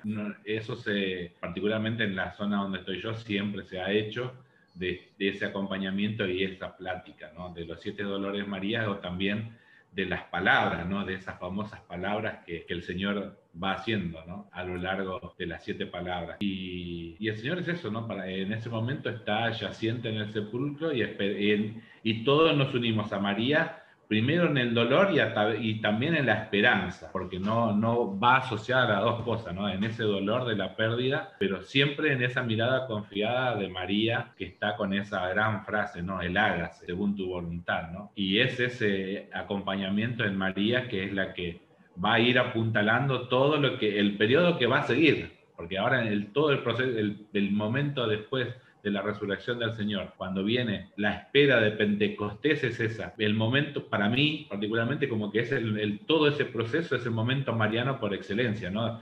Porque María es la que está acompañándonos. De hecho, la liturgia nuestra a mayo en la mayor parte de América es el, es el mes de María. Por esto mismo, para mí, eh, eh, hasta inclusive en, muchos lugares de América, como caso de Perú, está el día, inclusive incluido el Día de la Madre, no como nosotros aquí en Argentina en octubre, sino en mayo. Néstor, ¿qué haces vos el sábado santo? ¿Qué se hace ahí? A ver, em, no mucho, porque es realmente ese día en el cual eh, yo creo que estamos esperando la resurrección. Eh, yo creo que si lo asimilamos a lo que pasó eh, con la muerte de Jesús, debe ser el periodo, indudablemente que era el Shabbat, por lo tanto los judíos no hacían nada y por ley no debían hacer nada, por eso las mujeres salen a, hacer el sepulcro más ordenado y que yo el domingo por la mañana, que vendría a ser la tarde del sábado. Y, pero em, yo creo que todos los discípulos, eh, María, etcétera, también estarían pensando y esperando y meditando qué pasó. es decir, bueno, yo también, opinión muy personal, creo que María debía saber, yo creo que María estaba por encima de, del resto. Pero yo creo que en general discípulos y todos los demás estarían con, ¿y ahora qué? ¿Qué pasó? ¿Dónde fue? ¿Qué era eso que nos decía de que, bueno, que iba a volver? ¿Y cuándo va a volver? ¿Cómo puede volver? Si murió, lo vimos morir. Eh, eh, entonces, yo creo que el, sábado, primero yo vuelvo a repetir, es decir, no, no soy de andar de vacaciones, con lo cual tampoco soy de andar paseando por ahí. Soy de estar en casa, de, prestar atención a los, a los programas religiosos y las actividades que haya, hasta que llega esa noche, porque la otra de las puntos fuertes para mí es el sábado a la noche. La, vigilia pascual es también eh, tarde lo que tarde.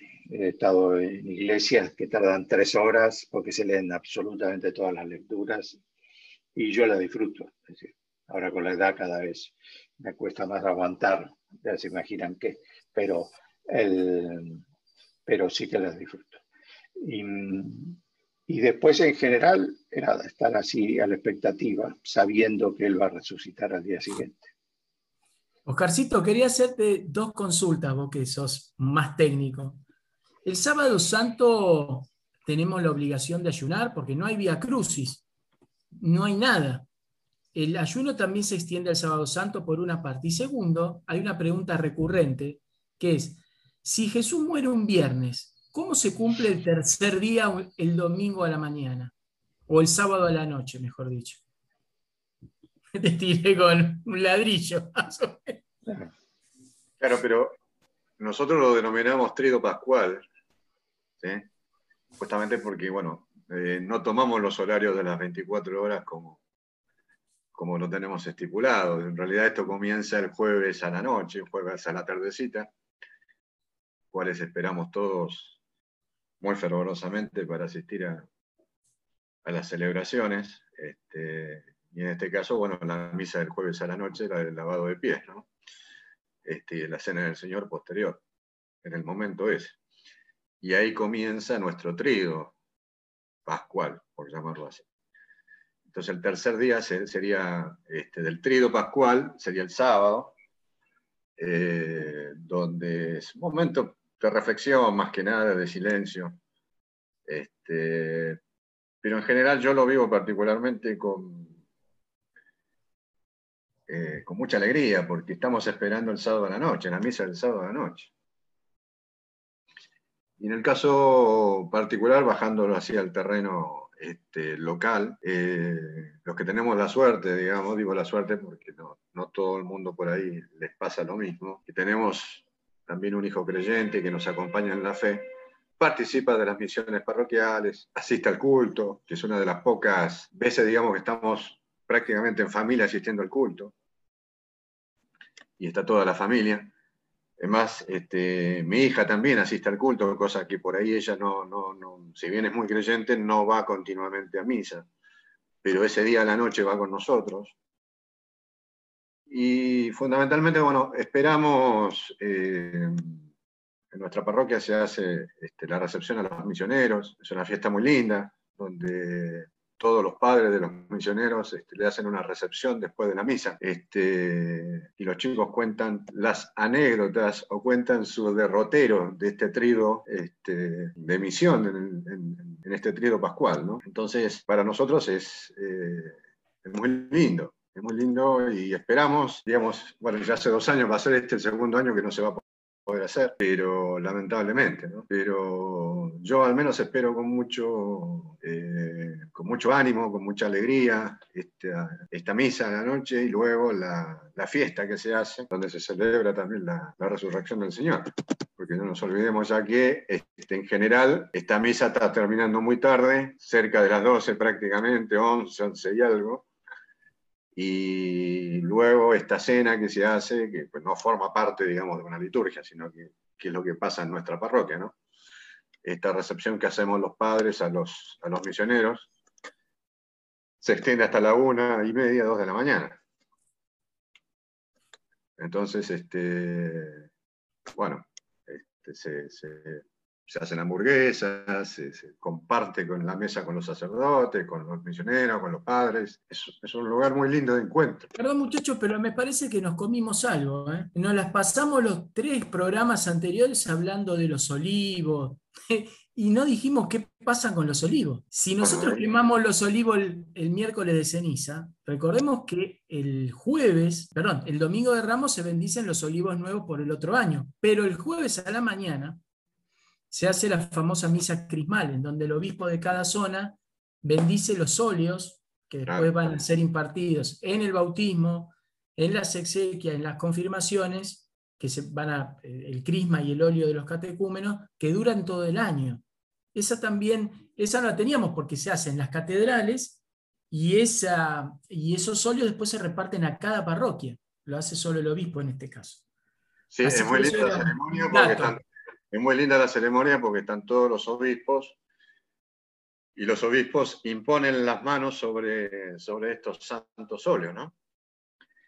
y son los que se van a repartir por, toda la, por todas las iglesias de, la vicaría. A la diócesis. Entonces, a vos, este, Oscar, también te, ha tocado seguramente. a la mañana general. No digo que tal vez te ha tocado como a mí ir un sábado en la mañana a retirar los óleos para traerlos a la parroquia. A mí me ha, tocado un, año que me pidieron ese servicio de, como ministro extraordinario de la Eucaristía, ir a la catedral a retirar los óleos para la parroquia, digamos que es otra de las cosas que también eh, se reciben, digamos, como, se, como si vos, Jorge, que sabes más de la parte litúrgica, eso creo que también va como parte, no sé si sería la palabra, intronizar o algo en la misa del, del sábado, junto con la bendición Se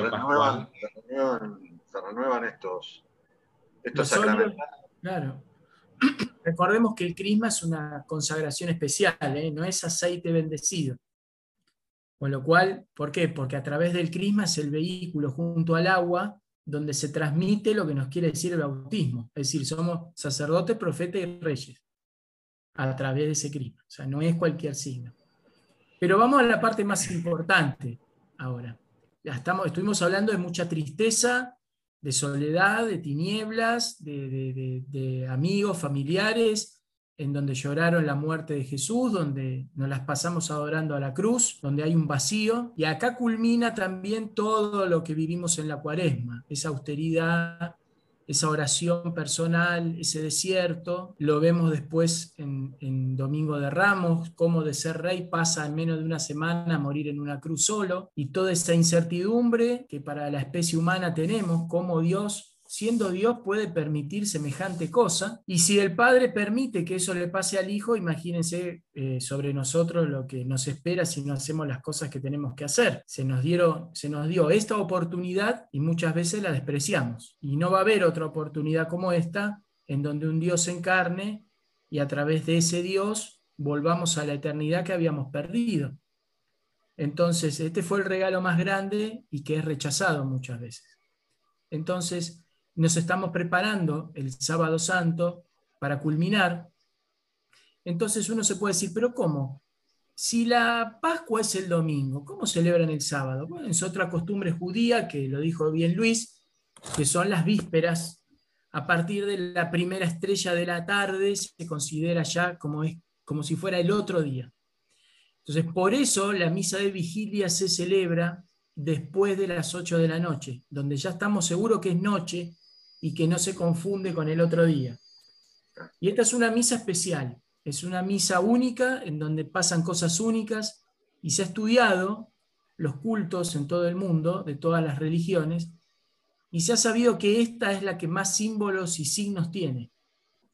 Se leen un montón de lecturas, pero primero el contexto. El contexto es, imaginémonos, una sociedad, un país, un mundo sin Cristo.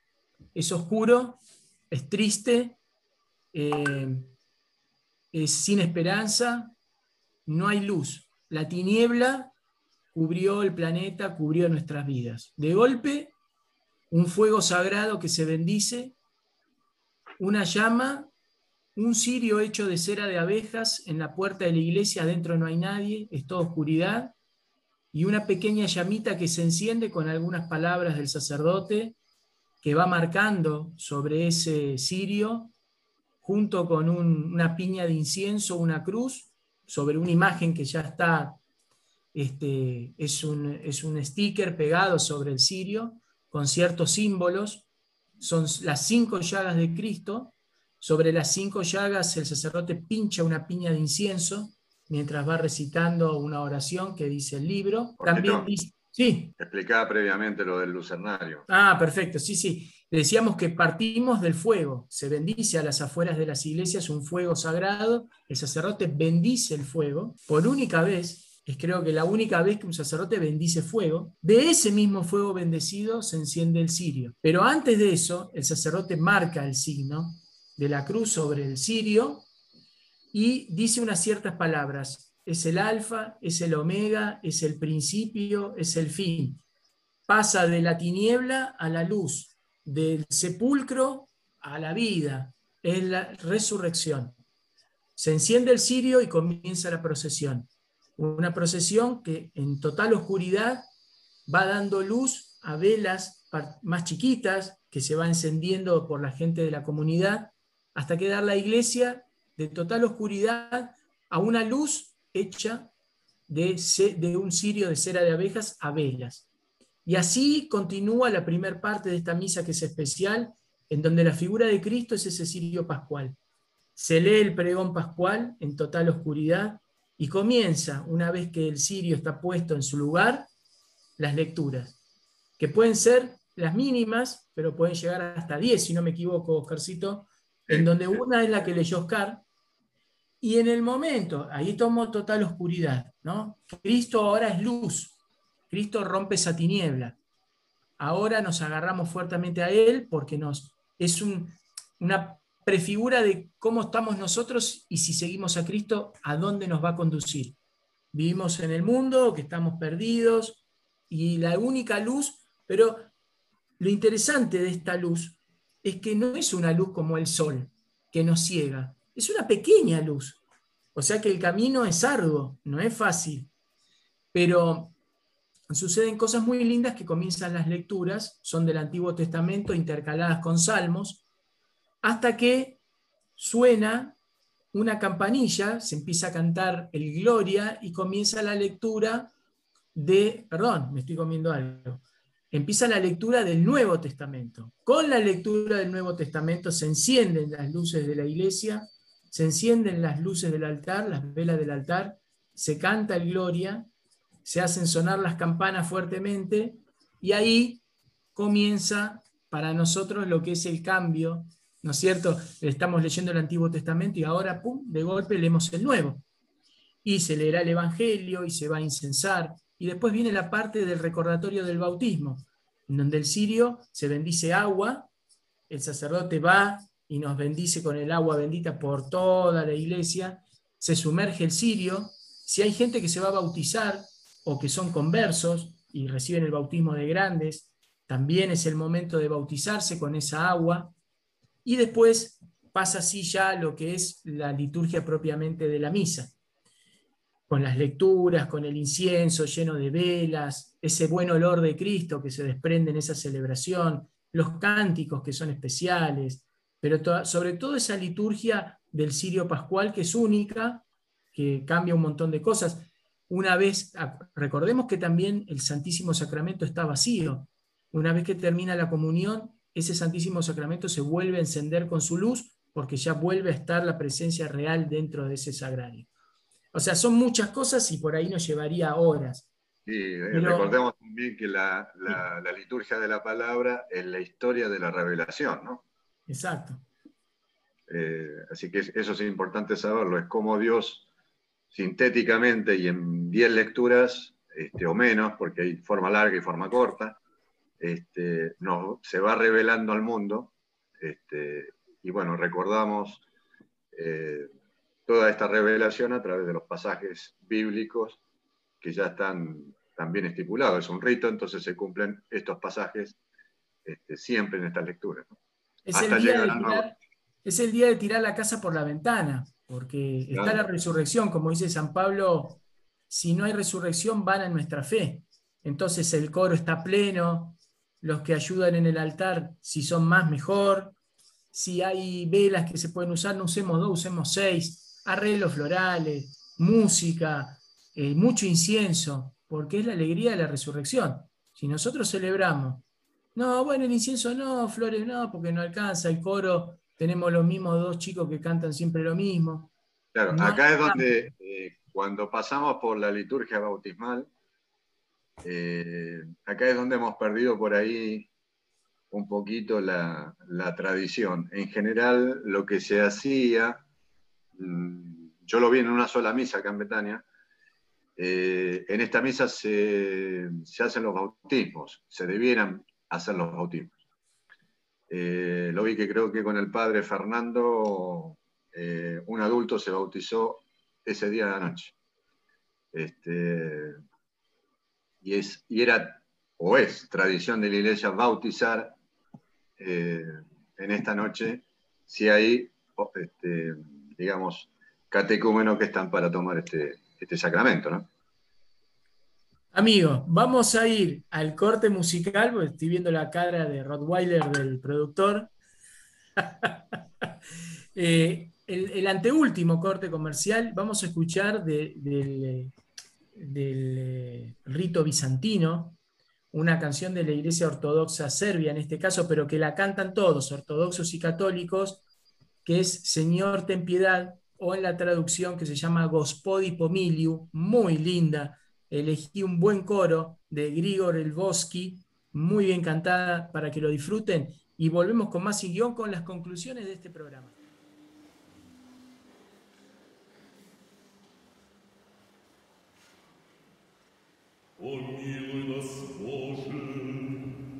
молимся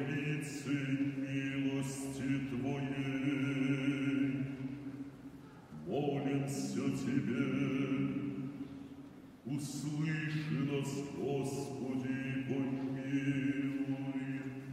Рцем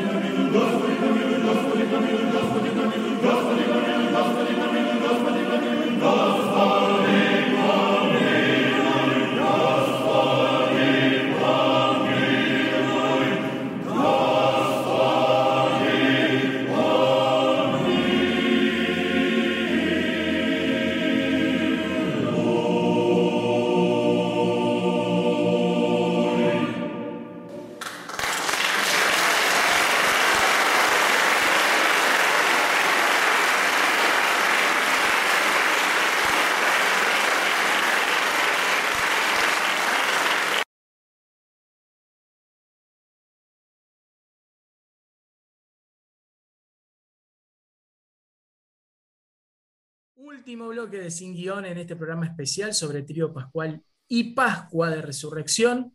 Vamos a ir con las conclusiones finales en estos 15 minutos. El que quiera o el que quiera aportar algo más, porque la verdad que hay veces que uno quiere decir tantas cosas que se le termina haciendo una ensalada en la cabeza y termina diciendo la mitad de lo que pensó. Así que vamos, que quiera. Sí, siguiendo un poquito con el rito, eh, me gustaría dejar porque es el que a mí me gusta mucho esta parte, que es la renovación de las promesas bautismales. Es hiper importante porque, digamos, es como que todos los años renovamos estas promesas de un sacramento tan importante como fue el bautismo. El bautismo nos abrió las puertas a la fe, nos abrió las puertas a la iglesia, nos abrió las puertas a la salvación. Entonces, este, renovar este rito el día de, en esta misa, digamos, este, y es muy, es muy fuerte también lo que nos pregunta el sacerdote, ¿no? Eh, entonces es, lindo, es, este, es muy potente escuchar a toda, toda la asamblea contestando lo que el sacerdote pregunta. No sé si lo tenés a mano, pero sería lindo por ahí buscarlo y rápidamente, bueno, muy largo. Lo buscamos. Mientras tanto, me gustaría escucharlo a Luisito. Yo estaba también ahí quedándome en esto del rito que decía Oscar del sábado. Recuerdo uno muy, muy, muy particular. No sé si estaba previsto de, esa forma, pero en el momento de la consagración de ese sábado, ya no recuerdo qué año, estaba en Parroquia Dolores, que el sacerdote termina y eleva la hostia. Una persona que estaba en el coro hace como una, la canción esta, ¿no? Vive el Señor, el que, vive el Señor. De una forma tal que, pero me, que me emocioné que a las lágrimas de la forma eso y de, de verlo ahí al Señor resucitado, ¿no? Que yo lo consideré eso como una, una gracia especial, ¿no? De sentirlo al Señor de esa forma así tan, tan particular. Me encantó ese, ese momento y cada vez que en las misas ordinarias trato de traer a mi mente ese momento y volver a, vivirlo así, ¿no? De esa forma tan, tan particular como lo viví en aquel momento. Y seguir así, ¿no? Teniendo esa, como decía Oscar, ¿no? Esa renovación de esas promesas bautismales también es otro momento en el cual uno va entrando y recordándose a sí mismo todas las promesas que hizo en aquel momento. Yo que me bauticé de niño era recordar aquello que prometieron por mí mis padrinos. Entonces es como volver a recibir el bautismo nuevamente y volver a afirmar eso que otros dijeron por mí, yo en primera persona, volver a decirle al Señor, ¿no? Este es mi compromiso con vos. Esto, ahí creo que lo mandé ahí por el chat. Acá, bueno, parte del ritual, el sacerdote pregunta si renunciamos a Satanás, todos contestamos sí renuncio a sus obras y renuncio, a sus seducciones, la asamblea contesta sí renuncio, al pecado para vivir en libertad de los hijos de Dios, todos respondemos sí renuncio. Al pecado como negación de Dios, al mal como signo de pecado en el mundo, al error como ofuscación de la verdad, a la violencia como contraria a la caridad. Sí renuncio. Es una catequesis, ¿no? Vuestras envidias y odios, perezas, indiferencias, cobardías, complejos, tristezas y desconfianzas, injusticias, materialismo, sensualidades, faltas de fe, esperanza y caridad, sí renuncio. O sea, es muy fuerte. recordemos, Oscarcito, también que en ese momento la iglesia está a oscuras, solo con el sirio. Para el momento de la renovación de las promesas se encienden las velas solamente de la luz del cirio. Y la decimos en un claro oscuro a esto. Después viene la, la expresión de agua, ¿sí? Se falta. O hay un montón de. Creo que nos alcanzaría un par, dos programas para. Sí, sí, lo que pasa es que se nos mezclan todas las cosas y. Para el rito completo, para el rito completo de, esa misa, ¿no? Este, está llena de, de símbolos, de signos, de, pero después, después de las renuncias se dice el credo. Y todos contestamos sí creo. Y después eh, al final se dice, esta es nuestra fe. Esta es la fe de la iglesia que nos gloriamos de profesar en Cristo nuestro Señor. Esa es la parte más emocionante, porque nosotros nos gloriamos en eso. No es para decir, bueno, tengo acá la cucarda y yo no, tenemos una, no, nos creemos que somos mil. No, no, es, es, la, oración dice eso. Nos gloriamos. Eh, por supuesto, ya la segunda parte, el ofertorio, eso es igual, digamos, este, se conserva, este, la consagración. Y, bueno, vamos terminando esa misa que prácticamente dura una hora y media, un poquito más, casi dos horas. Néstor. a ver, em, ahora voy a la conclusión. Antes quería responder la pregunta que hiciste hace un momento y no, no escuché la respuesta. Em, ¿Por qué el tercer día? Yo, lo que yo recibí como explicación alguna vez es que no decimos tres días después, sino al tercer día por una razón muy clara. El primer día de la muerte del Señor es el viernes. El segundo día de la muerte del Señor es el sábado y el tercer día es el domingo. por eso no es y resucitó a los tres días, porque si no estaríamos haciendo malas cuentas. Entonces, es al tercer día, porque es el, tercer, el primer día en que muere, es el viernes, y a partir de ahí se cuenta. Bien que celebremos la resurrección ya desde el sábado a la noche, lo explicó muy bien Oscar, eso se debe a que el día judío no comenzaba como el nuestro a las cero horas, sino que comienza con la primera estrella y por lo tanto ya es ahora, ¿sabe? Pero esa aclaración. Eh, tengo muy poco para concluir. Eh, creo que hemos hablado muchísimas cosas y a quienes nos escuchan lo único que yo le eh, diría es que vayan meditando en su corazón realmente la importancia de estos días, principalmente porque Cristo resucitó. Es decir, no nos podemos quedar en el Viernes Santo, no nos podemos quedar en la tristeza de la muerte, sino que al contrario, hay que saber que al final Cristo resucitó y que está ahí, que venció la muerte que nos demostró que se la puede vencer, que por eso aparece y se nos muestra que seguramente en los próximos sábados alguna vez hablaremos de las apariciones del Señor, porque realmente eh, creo que ese es el mensaje más importante. Es decir, cuando Dios lo manda a morir al Hijo, no lo manda a morir al Hijo inútilmente, no lo manda a morir al Hijo para decir, bueno, mira, mandemos un carnero más al, al del cuello, sino que dice, ah, eh, como lo dijo bien la palabra de hace unos días, eh, el Evangelio decía, si mando a mi hijo, lo van a respetar, sabiendo que lo iban a matar. Y si matan al hijo, la parábola esta del, del hombre rico que va mandando a, a los distintos siervos a, a, cobrar el alquiler y las regalías y terminan matándole al hijo. Entonces, si le matan al hijo, bueno, al final él lo hizo sabiendo lo que pasaba o lo que iba a pasar. Pero lo que iba a pasar más importante es que resucitaba. Y ahí no lo.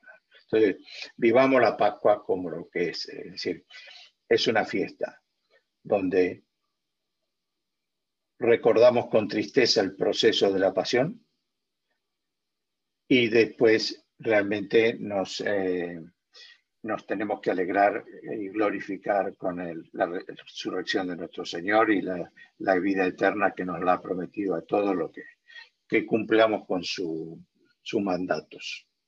Nada más. Luisito, vamos para ir cerrando.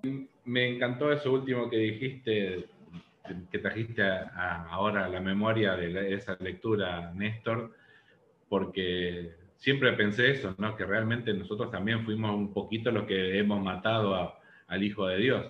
Y qué grande que hemos que no hemos quedado con la herencia, ¿no? Porque nos quedamos en herencia al cielo. Así que siempre pensé en esa, en esa lectura, en esa forma, ¿no? De que nosotros fuimos un poco los causantes de, de, lo hemos matado en cierta forma al Hijo de Dios y nos hemos quedado con esa porción de la herencia, que es el cielo y la redención para concluir, mucho más no hay, siempre hay mucho más para ir ahondando lo que decía. es invitar a todos los que nos escuchan a vivir esa liturgia, ir tratando de descubrir cada uno de esos signos que bien decía Jorge que está en, la, en las celebraciones eucarísticas de, esta, de todo este triduo pascual, aquellas cosas que, que les interese y que les llame la atención o no les haya quedado claro, como decía en su momento, nos envíen un mensajito al WhatsApp y vemos en, qué momento las ampliamos. Agradecer también eso, ¿no? Ah, mira, un librito que nos ahí nos invita Oscar, que seguramente ahora que haga la conclusión nos lo recomendará. Oscarcito, tu cierre, conclusión. Sí, recomiendo un libro que es muy, muy bueno, a mí me gusta mucho. Estoy, sobre todo para leer en estos tiempos, ¿no? Y llegar a, terminarlo más o menos cerca de, este, nuestro trido pascual. Eh, es un libro que se llama Pasión y Resurrección de Jesús por la beata Ana Catalina Emmerich. ¿Sí? Eh, son revelaciones privadas. Eh, se van a encontrar con un detalle, no está mal decirlo, porque no queremos entrar ahí en, temas conflictivos con nuestra querida iglesia. Este, parte del libro, esto está autorizado, digamos, entre comillas, por eh, el Papa en su momento, con una, con una objeción, no objeción, pero con una salvedad, ¿no? Eh, y dice, Advertencia, acatando los decretos del Papa Urbano VIII acerca de los que escriben e imprimen biografías, revelaciones y milagros de personas que vivieron y murieron con fama de santidad, los editores declaran que todo lo que se refiere a la vida y visiones de Ana María Catalina Emmerich tiene solamente autoridad humana. ¿sí? Lo dejan en claro porque este, de todas formas no hay nada que contradiga lo que está escrito en los evangelios. Yo creo que sí ayuda mucho, a mí me ha ayudado mucho a meditar cosas que por ahí no están en los evangelios, pero que no hay nada que contradiga. Si uno, lee estos libros, sobre todo estos que están recomendados, absolutamente nada que contradiga este, las Sagradas Escrituras. Yo creo que le aporta más este, de lo que pueda llegar a contradecir. No, encontré yo nada que lo contradiga. Además, muchas de las cosas que, que esta visionaria vio, este, esta santa vio, eh, y le fue revelada, eh, es como que amplía el contexto. ¿sí? El punto de vista mm, espiritual es como que, bueno, podemos decir que nos ayuda a imaginarnos un poquito más cómo se, se, se, vivieron esos, esos momentos. ¿no? Eh, como cuestión anecdótica, mm, bajo este libro se, se inspiró eh, Mel Gibson para escribir su película, para el guion de su película. Este, fue este libro el que tuvo en cuenta para, para hacerlo. Así que, bueno, se los recomiendo eh, para que lo puedan disfrutar, este, vivir, porque da detalles, da detalles de, las vivencias, ¿no? Este, da detalles eh, ricos en, esto de, de, imaginarnos, como decía Jorge, los olores, los colores, ver este, el por qué. Hay una respuesta ahí que yo, bueno, se la dejo después a Jorge, por qué se rasga el velo del templo y bueno, acá está la explicación. Este, por qué se larga, lo vamos a dejar para otro momento porque ya no nos da el tiempo. Este, es, muy largo, nuestra iglesia tiene dos mil años de historia, así que imagínense, no nos podemos contar en dos horas. este, pero eh, explica por qué Jesús, por ejemplo, eh, Judas se va a hacer lo que tiene que hacer. Este, no se va antes, no se va antes porque era obligatorio cumplir el rito inicial. Cuando pasan a la segunda parte de la, cena, ahí Jesús le dice, bueno, si te tenés que ir, ya está, andate. Un poquito así lo digo yo en forma este, coloquial, digamos, ¿no? Pero bueno, esos detalles se los voy contando para que lo, este, tengan en cuenta, eh, los va dando el libro cosas que no están en los evangelios. Y vuelvo a aclarar, no contradice en absoluto este, las Santas Escrituras. Entonces es un libro que desde el punto de vista espiritual yo lo, lo recomiendo. es de la editorial Guadalupe, Visiones y Revelaciones. Así que bueno, gracias. Gracias, gracias muchachos. La verdad que fue un programa a 200, ¿eh? porque hay que explicar demasiadas cosas en muy poco tiempo. Y con esto nos vamos a despedir de este programa de Sin Guión, especial Pascua, con la primera vez que vamos a escuchar de la Iglesia Católica Ucraniana este, esta bendición de la mesa, que es hermosísima. Para mi gusto, de todas las músicas del resto de nuestras iglesias hermanas, eh, para mí los coros ucranianos, si no están entre los mejores, pegan en el palo, pero están en el podio. Luisito lo sabe bien porque asistimos a la catedral y la verdad que es casi como llegar al cielo. Así que con esto nos despedimos hasta el próximo programa de Sin Guión. Nos estamos viendo.